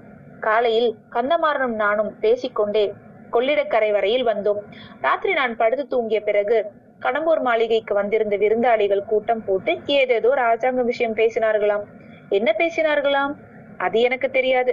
கந்தமாறன் ஏதோ ஊடகமாக சொன்னானே தவிர தெளிவாக சொல்லவில்லை. ஏதோ ஒரு காரியம் சீக்கிரம் நடக்கப் போகிறது. அப்போது சொல்கிறேன் என்றான். அவன் பேச்சே மர்மமாயிருந்தது. ஏன் சுவாமிகளே உங்களுக்கு ஏதாவது தெரியுமா? எதை பற்றி? நாடு நகரமெல்லாம் ஏதேதோ பேசிக் கொள்கிறார்களே. வானத்தில் வால் நட்சத்திரம் காணப்படுகிறது. சோழ சிம்மாசனத்தில் மாறுதல் ஏற்படும். அப்படி இப்படி என்றெல்லாம் பேசிக் கொள்கிறார்கள் தொண்டை மண்டலம் வரையில் இந்த பேச்சு எட்டி இருக்கிறது இன்னும் யார் யாரோ பெரிய கைகள் சேர்ந்து அடிக்கடி கூடி அடுத்த பட்டத்துக்கு யார் என்று யோசித்து வருகிறார்களாம். உங்களுக்கு என்ன தோன்றுகிறது? அடுத்த பட்டத்திற்கு யார் வரக்கூடும்? எனக்கு அதெல்லாம் தெரியாது தம்பி. ராஜாக காரியங்களுக்கும் எனக்கும் என்ன சம்பந்தம்? நான் வைஷ்ணவன். ஆழ்வார்களுக்கு அடியார்க்கு அடியான். எனக்கு தெரிந்த பாசங்களை பாடிக்கொண்டு ஊர் ஊராய் திரிகிறவன். இவ்வாறு ஆழ்வார்க்கடியான் கூறி திருக்கண்டேன் உன் மேனி கண்டேன் என பாட பாடத் தொடங்கவும் வந்தியத்தேவன் குறுக்கிட்டு உமக்கு புண்ணியமாய் போகட்டும் நிறுத்தும் என்றான். அடடா தெய்வத்தமிழ் பாசுரத்தை நிறுத்த சொல்கிறாயே? ஆழ்வார்க்கடியான் நம்பிகளே எனக்கு ஒரு சந்தேகம் உதித்திருக்கிறது. அதை சொல்லட்டுமா? நன்றாக சொல்லு. தடியை தூக்கி கொண்டு அடிக்க வர மாட்டீரே. உன்னையா? உன்னை அடிக்க என்னால் முடியுமா? உம்முடைய வைஷ்ணவம் பக்தி ஊர்த்துவ ஊர்த்துவ புண்டரம் பாசுர பாடல் எல்லாம் வெறும் வேஷங்கள் என்று சந்தேகிக்கிறேன். ஐயையோ இது என்ன பேச்சு? அபச்சாரம் அபச்சாரம். அபச்சாரமும் இல்லை உபச்சாரமும் இல்லை. உம்முடைய பெண்ணாசையை மறைப்பதற்காக இந்த மாதிரி வேஷம் போடுகிறீர். உம்மை போல் இன்னும் சிலரையும் நான் பார்த்திருக்கிறேன். பெண்ணாசை பித்து பிடித்து அலைகிறவர்கள். அப்படி என்னத்தான் பெண்களிடம் காண்கிறீர்களோ அதுதான் எனக்கும் தெரியவில்லை. தம்பி பெண் பித்து பிடித்து அலைகிறவர்கள் சிலர் உண்டு. ஆனால் அவர்களோடு என்னை சேர்க்காதே. நான் வேஷதாரி அல்ல. அப்படியானால் பல்லக்கில் வந்த அந்த பெண்ணிடம் ஓலை கொடுக்கும்படி என்னை ஏன் கேட்டீர்? அதிலும் இன்னொரு மனுஷன் மனம் புரிந்து கொண்ட பெண்ணின் மனதை செலுத்தலாமா? நீர் கடம்பூர் மாளிகைக்கு வர வேண்டும் என்று சொன்னதும் அவளை பார்ப்பதற்குத்தானே? இல்லை என்று சொல்ல வேண்டாம். இல்லை என்று சொல்லவில்லை. ஆனால் அதற்கு நீ கூறிய காரணம் தவறு. வேறு தகுந்த காரணம் இருக்கிறது. அது அது பெரிய கதை. குதிரை இன்னும் வரக்கானோம் அந்த கதையைத்தான் சொல்லுங்களே கேட்கலாம். கதை என்றால் கற்பனை கதை அல்ல. உண்மையாக நடந்த கதை. அவசியம் சொல்லத்தான் வேண்டுமா? இஷ்டம் இருந்தால் சொல்லுங்கள். ஆம் சொல்லுகிறேன். மறுபடி உன்னிடம் ஏதாவது உதவி கே கோரும்படி இருந்தாலும் இருக்கும். இப்படி தட்டாமல் செய்வாய் அல்லவா? நியாயம் இருந்தால் செய்வேன். உங்களுக்கு இஷ்டம் இல்லாவிட்டால் ஒன்றும் சொல்ல வேண்டாம். உன்னிடம் கட்டாயம் சொல்லியே தீர வேண்டும். அந்த ரணியாசுரன் பழுவேட்டையரின் இளம் மனைவி இருக்கிறாளே. நான் ஓலை கொண்டு போக சொன்னேனே. அந்த பெண் நந்தினி அவளுடைய கதையை நீ கேட்டால் ஆச்சரியப்பட்டு போவாய். அந்த முன்னுரையுடன் முன்னுரையுடன் ஆழ்வார்க்கடியான் நந்தினியை பற்றி கதையை ஆரம்பித்தான். ஆழ்வார்க்கடியான் பாண்டிய நாட்டில் வைகை நதிக்கரையில் ஒரு கிராமத்தில் பிறந்தவன். அவனுடைய குடும்பத்தார் பரம பக்தர்களான வைஷ்ணவர்கள். அவனுடைய தந்தை ஒரு நாள் நதிக்கரையில் உள்ள நந்தவனத்துக்கு போனார். அங்கே ஒரு பெண் குழந்தை அனாதையாக கிடந்ததை கண்டார். குழந்தையை எடுத்துக்கொண்டு வீட்டிற்கு வந்தார். குழந்தை கலையாகவும் அழகாகவும் இருந்ததால் குடும்பத்தார் அன்புடன் போற்றி காப்பாற்றினார்கள். நந்தினி என்று குழந்தைக்கு பெயரிட்டார்கள். ஆழ்வார்க்கடியான் அப்பெண்ணை தன் தங்கை என கருதி பாராட்டி வந்தான். நந்தினிக்கு பிராயம் வளர்ந்து வந்தது போல் பெருமாளிடம் பக்தியும் வளர்ந்து வந்தது. அவள் மற்றொரு ஆண்டாளாக ஆகி பக்தர்களை எல்லாம் ஆட்கொள்ளப் போகிறாள் என்று அக்கம் பக்கத்துள்ளவர்கள் நம்பினார்கள். அந்த நம்பிக்கை ஆழ்வார்க்கடியானுக்கு அதிகமாயிருந்தது. தந்தை இறந்த பிறகு அப்பெண்ணை வளர்க்கும் பொறுப்பே அவன் பொறுப்பை அவன் ஏற்றுக்கொண்டான். இருவரும் ஊர் ஊராக சென்று ஆழ்வார்களின் பாசுரங்களை பாடி வைஷ்ணவத்தை பரப்பி வந்தார்கள். நந்தினியின் துலப மாலை அணிந்து பக்தி பரவசுடன் பாசுரம் பாடியதை கேட்டவர்கள் மதிமயங்கி போனார்கள். ஒரு சமயம் ஆழ்வார்க்கடியான் திருவேங்கடத்துக்கு யாத்திரை சென்றான். திரும்பி வர காலதாமதமாகிவிட்டது. அப்போது நந்தினிக்கு ஒரு விபரீதம் நேர்ந்துவிட்டது. பாண்டியர்களுக்கும் சோழர்களுக்கும் இறுதி பெரும் போர் மதுரைக்கு அருகில் நடந்தது. பாண்டியர் சேனை சர்வநாசம் அடைந்தது வீரபாண்டியன் உடம்பெல்லாம் காயங்களுடன் போர்க்களத்தில் விழுந்திருந்தான். அவனுடைய அந்தர்க ஊழியர்கள் சிலர் அவனை கண்டுபிடித்து எடுத்து உயிர் தப்புவிக்க முயன்றார்கள். இரவுக்கிரவே நந்தினியின் வீட்டில் கொண்டு வந்து சேர்த்தார்கள். பாண்டியனுடைய நிலைமையை கண்டு மனமிறங்கி நந்தினி அவனுக்கு பணிவிடை செய்தாள். ஆனால் சீக்கிரத்தில் சோழ வீரர்கள் அதை கண்டுபிடித்து விட்டார்கள். நந்தினியின் வீட்டை சூழ்ந்து கொண்டு உட்புகுந்து வீரபாண்டியனை கொன்றார்கள். நந்தினியின் அழகை கண்டு மோகித்து பழுவேட்டையர் அவளை சிறைப்பிடித்துக் கொண்டு போய்விட்டார். இது மூன்று வருஷத்துக்கு முன்னால் நடந்தது. பிறகு ஆழ்வார்க்கடியான் நந்தினியை பார்க்கவே முடியவில்லை. அன்று முதல் ஒரு தடவையேனும் நந்தினியை தனியே சந்தித்து பேசவும் அவள் விரும்பினால் அவளை விடுதலை செய்து கொண்டு போகவும் ஆழ்வார்க்கடியான் முயன்று கொண்டிருந்தான். இதுவரையில் அம்முயற்சியில் வெற்றி பெறவில்லை. இந்த வரலாற்றை கேட்ட வந்தியத்தேவனுக்கு உள்ளம் உருகிவிட்டது. கடம்பூர் மாளிகையில் பல்லக்கில் இருந்தது நந்தினி இல்லை என்றும் இளவரசன் மதுராந்தகன் என்றும் ஆழ்வார்க்கடியானிடம் சொல்லிவிடலாமா என்று ஒரு கணம் யோசித்தான். பிறகு ஏதோ ஒரு மனதில் தடை செய்தது. ஒருவேளை இந்த கதை முழுவதும் ஆழ்வார்க்கடியானின் கற்பனையோ என்று தோன்றியது. ஆகையால் கடம்பூர் மாளிகையில் தான் அறிந்து கொண்ட ரகசியத்தை சொல்லவில்லை. அப்போது சற்று தூரத்தில் கடம்பூர் வீரன் குதிரையுடன் வந்து கொண்டிருந்தான். தம்பி எனக்கு நீ உதவி செய்வாயா? என்று ஆழ்வார்க்கடியான் கேட்டான். நான் என்ன உதவி செய்ய முடியும்? பழுவேட்டரையர் அந்த சோழ பேரரசையே ஆட்டுவிக்கும் ஆற்றல் உடையவர். நானும் ஒரு செல்வாக்கும் இல்லாத தன்னந்தனி ஆள். என்னால் என்ன செய்ய முடியும்? என்று வந்தியத்தேவன் ஜாக்கிரதையாகவே பேசினான். பிறகு நம்பிகளே ராஜாகம் காரியங்களை பற்றி உமக்கு ஒன்றுமே தெரியாது என்றா சொல்கிறீர்கள்? சுந்தர சோழ மகாராஜாவுக்கு ஏதாவது நேர்ந்து விட்டால் அடுத்த பட்டத்துக்குரியவர் யார் என்று உமால் சொல்ல முடியாததா? என்றான். அதெல்லாம் எனக்கு என்ன தெரியும் தம்பி? குழந்தை ஜோஷியரை கேட்டால் ஒருவேளை சொல்வார். ஓஹோ குழந்தை சோதிடர் உண்மையிலேயே அவ்வளவு கெட்டிக்காரனா? அசாத்திய கெட்டிக்காரர் சோதிடமும் பார்த்து சொல்வார் மனதையும் அறிந்து சொல்வார். உலக விவகாரங்களை அறிந்து அதற்கேற்பவும் ஆருடம் சொல்வார். அப்படியானால் அவரை பார்த்துவிட்டு போக வேண்டியதுதான் என்று வந்தியத்தேவன் மனத்தில் தீர்மானித்துக் கொண்டார் அதிகாலையிலிருந்து மனித குலத்துக்கு வருங்கால நிகழ்ச்சிகளை அறிந்து கொள்வதில் பிரம்மை இருந்து வருகிறது. அரசர்களும் அந்த பிரமை உண்டு. ஆண்டிகளுக்கும் உண்டு. அறிவு சிறந்த மேதாவிகளுக்கும் உண்டு. மூட மதியினர்களுக்கும் உண்டு. இத்தகைய பிரமை பல அபாயங்களுக்கு துணிந்து அரசாங்க அந்தரங்க பணியை நிறைவேற்றுவதற்காக பிரயாணம் செய்து கொண்டிருந்த நம்முடைய வாலிப வீரனுக்கும் இருந்ததில் ஆச்சரியம் இல்லை அல்லவா? இதோட அஹ், பன்னெண்டாவது அத்தியாயம் வந்து முடியுது. ஸோ இது வரைக்கும் என்ன நடந்திருக்கு அப்படின்ட்டு வந்து ஒரு சின்ன சம்மரி இப்ப நம்ம படிச்சது வரைக்கும் ஒன்பதாவதுல இருந்து பன்னெண்டாவது அத்தியாயம் வரைக்கும். சம்போரையர் மாளிகையில வந்து வந்தியத்தேவன் கேட்டது எதுவுமே அவனோட நண்பன் கிட்ட வந்து அவன் பேசிக்கல. மறுநாள் வந்து அவங்க ரெண்டு பேரும் பேசிட்டு வந்து பெரியறாங்க. அங்கேருந்து அவர் வந்து கிளம்பி வர்றாரு. வரும்போது அவர் வந்து என்னெல்லாம் வந்து அஹ், பார்த்துட்டு இருக்காரு அப்படின்றததான் இந்த இதுல வந்து நம்ம பார்த்திருக்கோம்.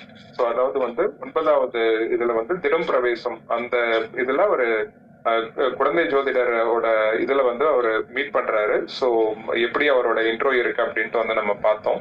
அதாவது வானதி அண்ட் குந்தவை வந்து அங்க பேசிட்டு இருக்கும்போது அவர் சடனா வந்து என்ட்ரி கொடுக்குறாரு கு- குழந்தை ஜோதிடர் வீட்ல அது எப்படி அவர் அங்க வந்தாரு அப்படின்ட்டு வந்து பத்தாவது பதினோராவது அத்தியாயங்கள்ல வந்து சொல்லியிருப்பாங்க. சோ இதுக்கு நடுவுல ஆழ்வார்க்கடியானும் வந்து அவர் கூட வந்து டிராவல் பண்ண ஆரம்பிச்சிருப்பாரு. அவரும் வந்து இவங்க ரெண்டு பேருக்குள்ள இருக்கிற அந்த டிஸ்கஷன்ல தான் ரொம்ப முக்கியமான ஒரு கேரக்டர் நந்தினி அப்படின்ற ஒரு முக்கியமான கேரக்டரோட இன்ட்ரடக்ஷன் வந்து வரும். அவங்க யாரு அப்படின்னா ஆழ்வார்க்கடியானுக்கு வந்து தங்கச்சி கூட பிறந்த தங்கச்சி இல்ல அவங்க அப்பா அம்மா எடுத்து வளர்ப்பாங்க.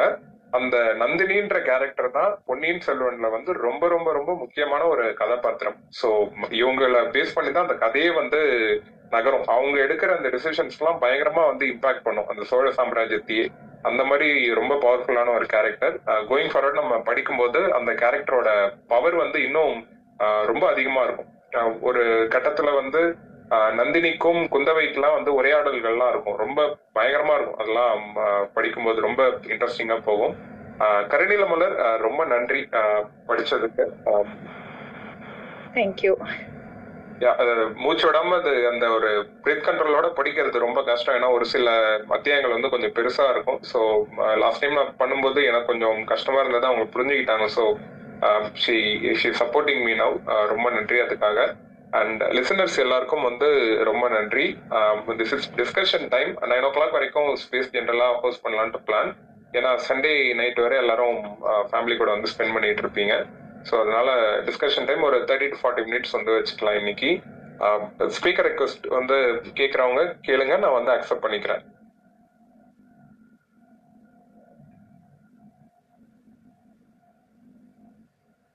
அண்ட் சிலருக்கு வந்து ஸ்பீக்கர் ரெக்வஸ்ட் கொடுத்துருக்கேன். ப்ளீஸ் அக்செப்ட் பண்ணிக்கோங்க. அண்ட் அக்செப்ட் பண்ணிட்டு உங்களை உங்களோட ஃபீட்பேக் வந்து சொன்னீங்கன்னா கோயிங் ஃபார்வர்ட் நாங்கள் ஏதாவது புதுசாக சேஞ்சஸ் எதாவது பண்ணணும் அப்படின்னா it will be very useful for us so அதுவும் வந்து நீங்கள் ஷேர் பண்ணிக்கோங்க. ஜெகதா மேம் வணக்கம். ஸ்பீக்கர் ரெக்வஸ்ட் கொடுத்துருக்கேன். கேக்குதா? ஆ கேக்குது கேக்குது நல்லா இருந்தது. ஆ, கருநீல மலர் அவங்களுக்கு ரொம்ப வாழ்த்துக்கள். நல்லா படிச்சாங்க. இப்படியே கண்டினியூ பண்ணுங்க. நல்லா இருக்கு. மேம்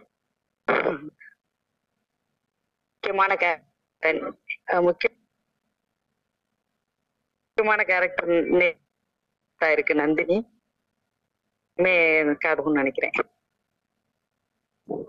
ஆமா நந்தினியோட இதுலதான் இனிமே அடுத்தடுத்து என்ன நடக்க போகுது அப்படின்றத வந்து அவங்க டிசைட் பண்ற அந்த டிசிஷன்ஸ்ல தான் வந்து இருக்கு. அவங்க என்ன யோசிக்கிறாங்களோ அதுதான் வந்து நடக்கும் ஆக்சுவலா சோ ரொம்ப பவர்ஃபுல்லான character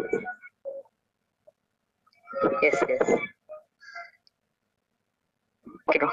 thank you Ammu welcome லிசனர்ல பார்த்த நீங்க இருக்கீங்க. உங்களோட ஃபீட்பேக்கும் வந்து ஷேர் பண்ணிக்கோங்க. ஸ்பீக்கர் ரெக்வஸ்ட் கொடுத்துருக்கேன்.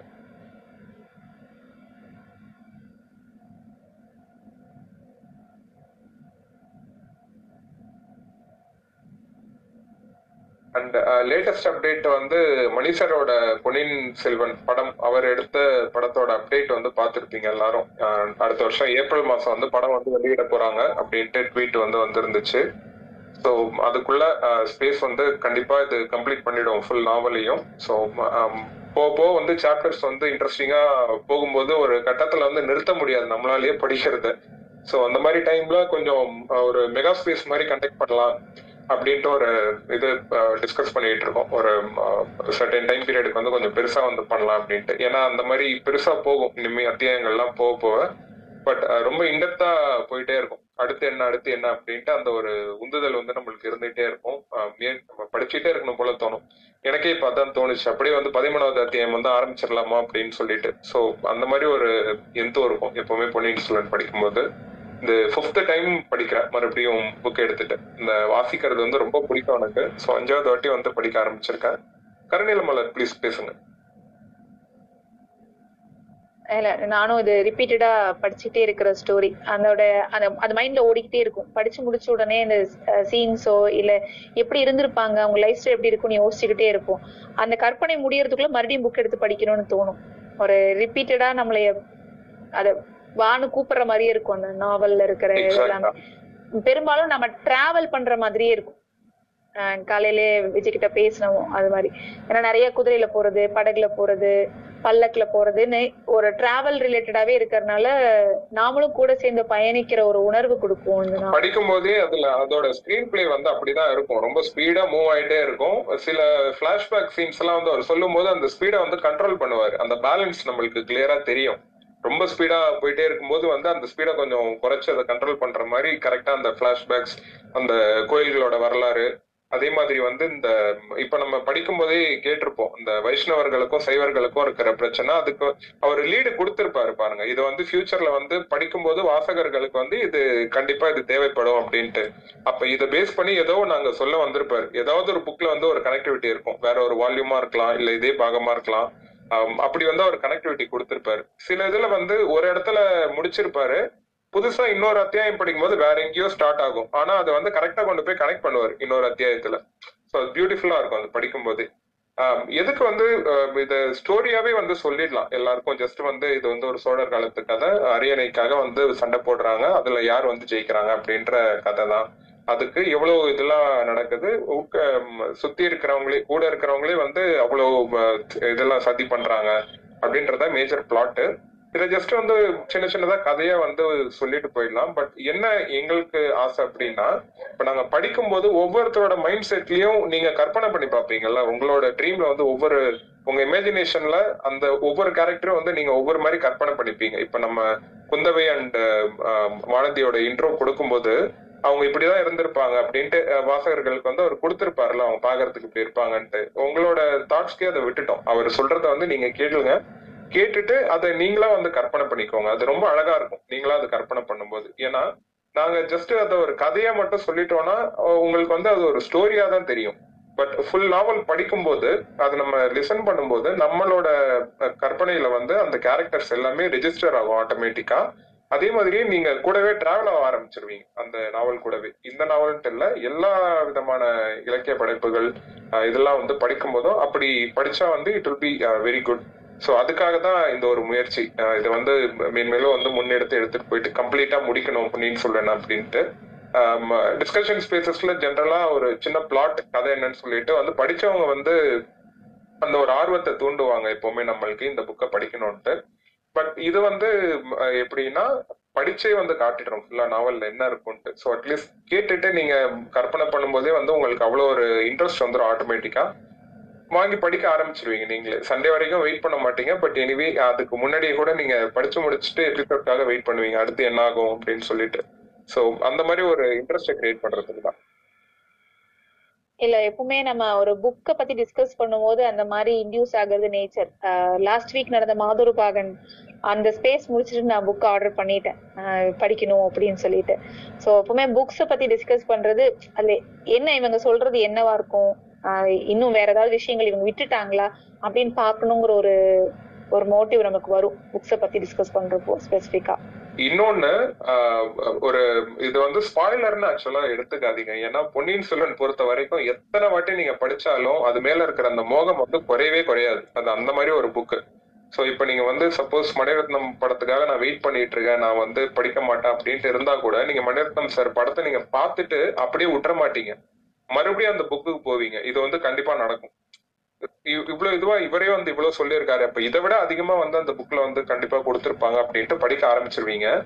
ஒன்ஸ் அதை படிச்சு முடிச்சிட்டீங்க அப்படின்னா கொஞ்ச நாள் வந்து உங்க மைண்ட்ல இருந்து அது வெளியே போகாது. அப்படியே தங்கிடும். பொன்னியின் செல்வன் அப்படின்றது வந்து உங்களோட ஒரு மூலையில வந்து ஒரு பகுதியா வந்து அப்படியே வந்து தங்கிடும். நிதர்சனம் உண்மை அதுதான். சோ அதுக்கப்புறமா கொஞ்ச நாள் கழிச்சு அதுல இருந்து நீங்க வெளியே வரத்துக்கு ட்ரை பண்ணுவீங்க. வெளியே வரத்துக்கு வர மாதிரி தெரியும் பட் மறுபடியும் அந்த புக்கை எடுத்து படிக்கணும் அப்படின்ட்டு வந்து ஒரு இன்ட்ரெஸ்ட் ஆட்டோமேட்டிக்கா கிரியேட் ஆயிடும். அது எப்படி வரும்னே தெரியாது. அதுதான் அந்த புக்கோட ஸ்பெஷாலிட்டி எப்பவுமே. சோ அந்த அளவுக்கு வந்து கல்கி அவ்வளவு அழகா கொடுத்திருப்பாரு. இதுல பாத்தீங்கன்னா எல்லாருக்குமே ஈக்குவலான கேரக்டர் ப்ரிஃபரன்சஸ் இருக்கும். எந்த ஒரு கேரக்டர் கூட வந்து இது எதுக்கு எழுதினார் இவரு? இது தேவையில்லாம இருக்கு அப்படின்ட்டு இருக்கவே இருக்காது. அந்த மாதிரி டிசைன் பண்ணிருப்பாரு. அது எப்படிதான் அவரோட மைண்ட்ல வந்து அப்படி அதை பண்ணாருன்ட்டு தெரியல. அதே மாதிரி இது வந்து வரலாற்று புனைவு கதை. ஆல்ரெடி நாங்க சொன்ன மாதிரி வரலாற்று புனைவு மீன்ஸ் ஹிஸ்டரியும் இருக்கும். அதுல வந்து சில கேரக்டர்ஸை வந்து டிரைவ் பண்றதுக்காக ஃபிக்ஷனல் கேரக்டர்ஸை வந்து இன்டியூஸ் பண்ணியிருப்பாங்க உள்ள. ஃபார் எக்ஸாம்பிள் இப்போ ஆழ்வார்க்கடியான் இதெல்லாம் வந்து நம்ம சொல்லிட்டு இருக்கோம்ல இதெல்லாம் வந்து இந்த இமேஜினேஷன் கேரக்டர் தான். வாழ்வார்க்கடியான் நந்தினி இந்த கேரக்டர்லாம் வந்து புக் படி வந்து இமேஜினேஷன் கேரக்டர் பட் இந்த நந்தினி கேரக்டர் வந்து உண்மையா இல்லையா அப்படின்ட்டு இன்னும் கூட வந்து சில டிஸ்கஷன்ஸ் போயிட்டு இருக்கு ஏன்னா சில பல ஸ்டோரிஸ்லாம் வந்து சொல்றாங்க அது வந்து உண்மை கதை உண்மையா இருந்தவங்க அவங்க வீரபாண்டியனுக்கு வந்து அவங்க ரொம்ப நெருங்கிய இதுல இருந்தவங்க. அவங்க வந்து பழிவாங்குறதுக்காக திரும்பவும் வந்து இலங்கையில இருந்து திரும்ப வந்துலாம் ராஜராஜனை வந்து பழிவாங்கறதுக்கு வந்திருக்காங்க அப்படின்ட்டுலாம் வந்து சில பல ஸ்டோரிஸ்லாம் இருக்கு. பட் வரலாற்று பூர்வமா அது இன்னும் நிரூபிக்கப்படலை. சோ அந்த மாதிரி நிறைய இன்னும் போயிட்டு இருக்கு இதுல நம்மளுக்கு தெரிய வேண்டிய விஷயங்கள் என்ன அப்படின்னா நம்மளோட தமிழ்நாட்டு வரலாறு வந்து ஓரளவுக்கு நம்ம பொன்னியின் செல்வன் படிச்சோம்னா நம்மளுக்கு எங்க ஆரம்பிக்குது எங்க முடியுது அப்படின்ட்டு ஒரு ஐடியா கிடைக்கும். அந்த ஒரு ஐடியாலஜி இருக்கும் நம்மளுக்கு. அடுத்த ஜென்ரேஷனுக்கு வந்து நம்ம சொல்லலாம். இந்த புக் எடுத்து நீங்க படிங்க அப்படின்ட்டு. இந்த மூணு புக்ஸ் மெயினா நாலு புக்ஸ் சொல்லலாம். ஒன்னு வந்து பார்த்திபன் கனவு பொன்னியின் செல்வன் சிவகாமியின் சபதம் அப்புறம் வந்து உடையார். இந்த நாலு புக்ஸுமே வந்து இதுல மூணு புக்ஸ் கல்கியோடது உடையார் வந்து பாலகுமாரன் அவரோடது. இந்த நாலு புக்ஸும் படிக்கும்போது ஓரளவுக்கு வந்து நீங்க தமிழ்நாட்டு வரலாறுனா என்ன அப்படின்ற ஒரு ஐடியா வந்து கிடைச்சிரும். ஸோ அதுக்கப்புறம் வந்து ஹிஸ்டரி பத்தி நீங்க புரட்டணும்னு அவசியம் கிடையாது. ஒரு பேசிக் நாலேஜ் வந்து உங்களுக்கு கிடைச்சிடும் யாரா இருந்தாலும் சில பேர் லாஸ்ட் ஸ்பேசஸ்ல வந்து சொல்லியிருந்தாங்க. ஆக்சுவலா பாண்டியர்களை பத்தி நிறைய இது வந்து தெரியல அப்படின்னு சொல்லிட்டு. ஸோ அதுக்கப்புறமா நான் போயிட்டு யூடியூப்ல வந்து செக் பண்ணி பார்த்தேன். ஆமா இது வந்து உண்மைதான். எனக்கே சம்டைம்ஸ் வந்து தோணிருக்கு சோழர்களை பத்தியும் பிற பல்லவர்கள் பத்தியும் வந்து அதிகமா வந்து எழுதியிருக்காங்க எல்லாத்துலயும். ஆனா பாண்டியர்களோட வரலாறு வந்து அந்த அளவுக்கு வந்து தெரியாம இருக்கு. அதுக்கு என்ன காரணம் அப்படின்ட்டு. ஏன்னா அவங்க வந்து சோழர்களுக்கு முன்னாடி வந்து ரொம்ப செழுமையா வந்து ஆட்சி பண்ணிட்டு இருந்தவங்க. பிற்கால சோழர்கள் வந்து ஆட்சி செலுத்துறதுக்கு முன்னாடியே வந்து அவங்க எல்லாம் வந்து பாண்டியர்கள் வந்து கலை சங்கத்திலேருந்து அந்த சங்க காலத்திலேருந்தே வந்து அவங்க ஆட்சி செலுத்தி வந்துட்டு இருந்திருக்காங்க. சோ அப்பத்துல இருந்தே அவங்களோட இதெல்லாம் வந்து அஹ், இருந்த அந்த சுவடுகள்லாம் காலப்போக்கில் வந்து என்ன சொல்றது அந்த படையெடுப்புகள் அதெல்லாம் நடந்ததுக்கு அப்புறமா அந்த இதெல்லாம் அழிஞ்சிடுச்சு. அதுக்கப்புறமா ஆஹ், சோழர்கள் வந்ததுக்கு அப்புறமா இப்ப இருக்கிற அந்த சோழர் வரலாறு கூட பெரிய கோவில் அந்த மாதிரி அந்த ஸ்ட்ராங்கான கற்றளிகள் மூலமா தான் வந்து நம்மளுக்கு வந்து கிடைக்க ஆரம்பிச்சிருக்கு. பாண்டியர்கள் டைம்ல வந்து கோயில்கள் எழுப்புனாங்க பட் அந்த அளவுக்கு அது வந்து கற்றளை வேலைப்பாடு வந்து அந்த அளவுக்கு அது இருந்திருக்கா அப்படின்றது இன்னி வரைக்கும் அது ஒரு கேள்விக்குறியா தான் இருந்திருக்கு.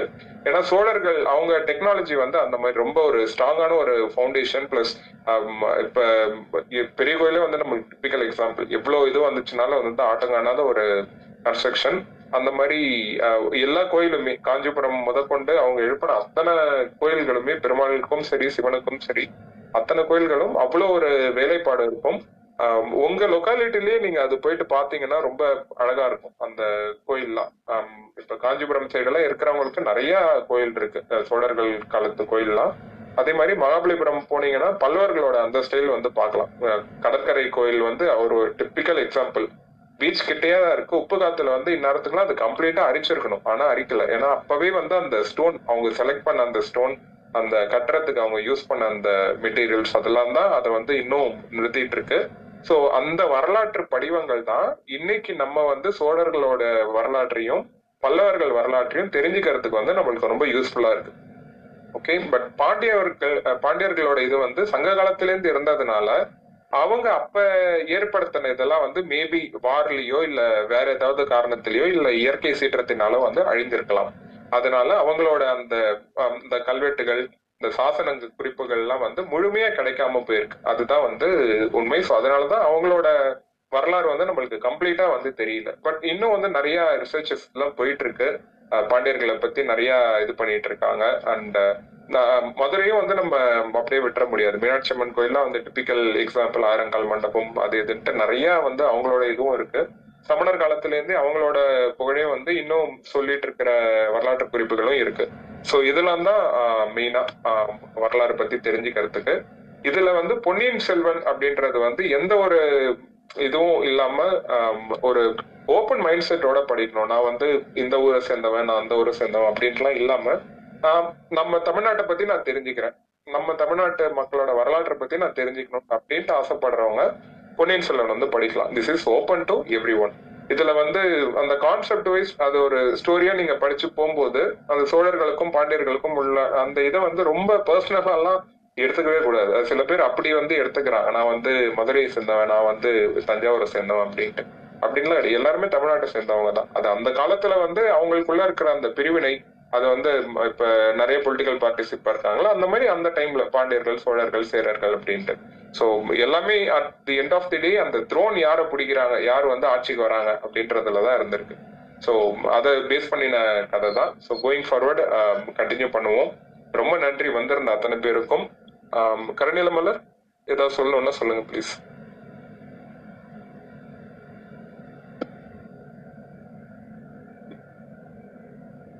கருணீல மலர் இருக்கீங்களா? கேக்குதுங்களா?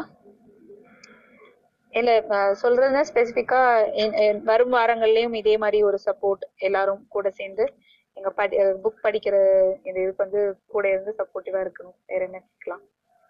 ஆமா ரொம்ப அந்த சப்போர்ட் தான் முக்கியம். ஒரு ஒன்னு ரெண்டு பேர் வந்தா கூட கண்டினியூஸா இப்ப அம்மு ஜெகதா மேம்லாம் வந்து continuous support and Tamil spaces மெயினா இந்த மாதிரி இருக்கிறவங்க எல்லாம் தான் இத முன்னோக்கி வந்து எடுத்துட்டு போக முடியும். ஏன்னா நாங்க பண்றது வந்து இதோட ஸ்டாப் ஆயிடக்கூடாது. இந்த ரெக்கார்டிங்ஸ் எல்லாம் வந்து இன்ட்ரெஸ்ட் இருக்கிறவங்க வந்து கேட்டு அவங்களுக்கும் வந்து அந்த ஒரு ஆசை வரணும். நம்மளோட வரலாற்றை தெரிஞ்சுக்கணும் அப்படின்றதுக்காக தான் இந்த முன்னெடுப்பு. ஸோ உங்களோட சப்போர்ட் எல்லாமே இதுக்கு ரொம்ப முக்கியம். ரொம்ப நன்றி. வார வாரம் வந்து சிறப்பித்து கொடுத்துட்டே இருங்க. எங்களால் முடிஞ்ச அளவுக்கு படிச்சு எல்லாத்தையும் வந்து கூடிய சீக்கிரம் அடுத்தடுத்த எபிசோட்ஸ்ல அத்தியாயங்கள் வந்து பிளான் பண்ணிட்டு படிக்க ஆரம்பிக்கிறோம். இன்னைக்கு ஒரு சின்ன ஒரு ட்ரை ஒண்ணு பண்ணோம் ஆக்சுவலா அது கொஞ்சம் அந்த ஃப்ளோ வந்து தடைப்பட்டுச்சு அதனால தான் கம்ப்ளீட்டா படிக்காம டைலாக் நெட்வொர்க் இஷ்யூஸ் இருந்தனால இந்த டைலாக் கான்வர்சேஷன் கொண்டு போக முடியல. நெக்ஸ்ட் நெக்ஸ்ட் வந்த அத்தியாயங்கள. அது இந்த மாதிரி அத்தியாயமாவே படிச்சிடுறோம் இனிமே. ஏன்னா அது நெட்வொர்க் கிளிச்சர்ஸ் வந்து இருக்கிறதுனால அதுல போனோம்னா சம்டைம்ஸ் இந்த மாதிரி ஆகிறதுக்கு சான்ஸ் இருக்கும்.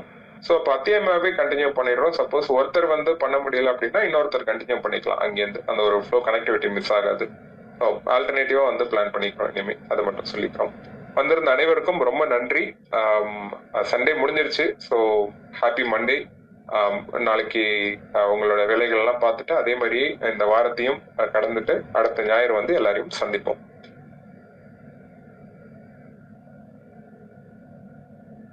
Thank you everyone thank you everyone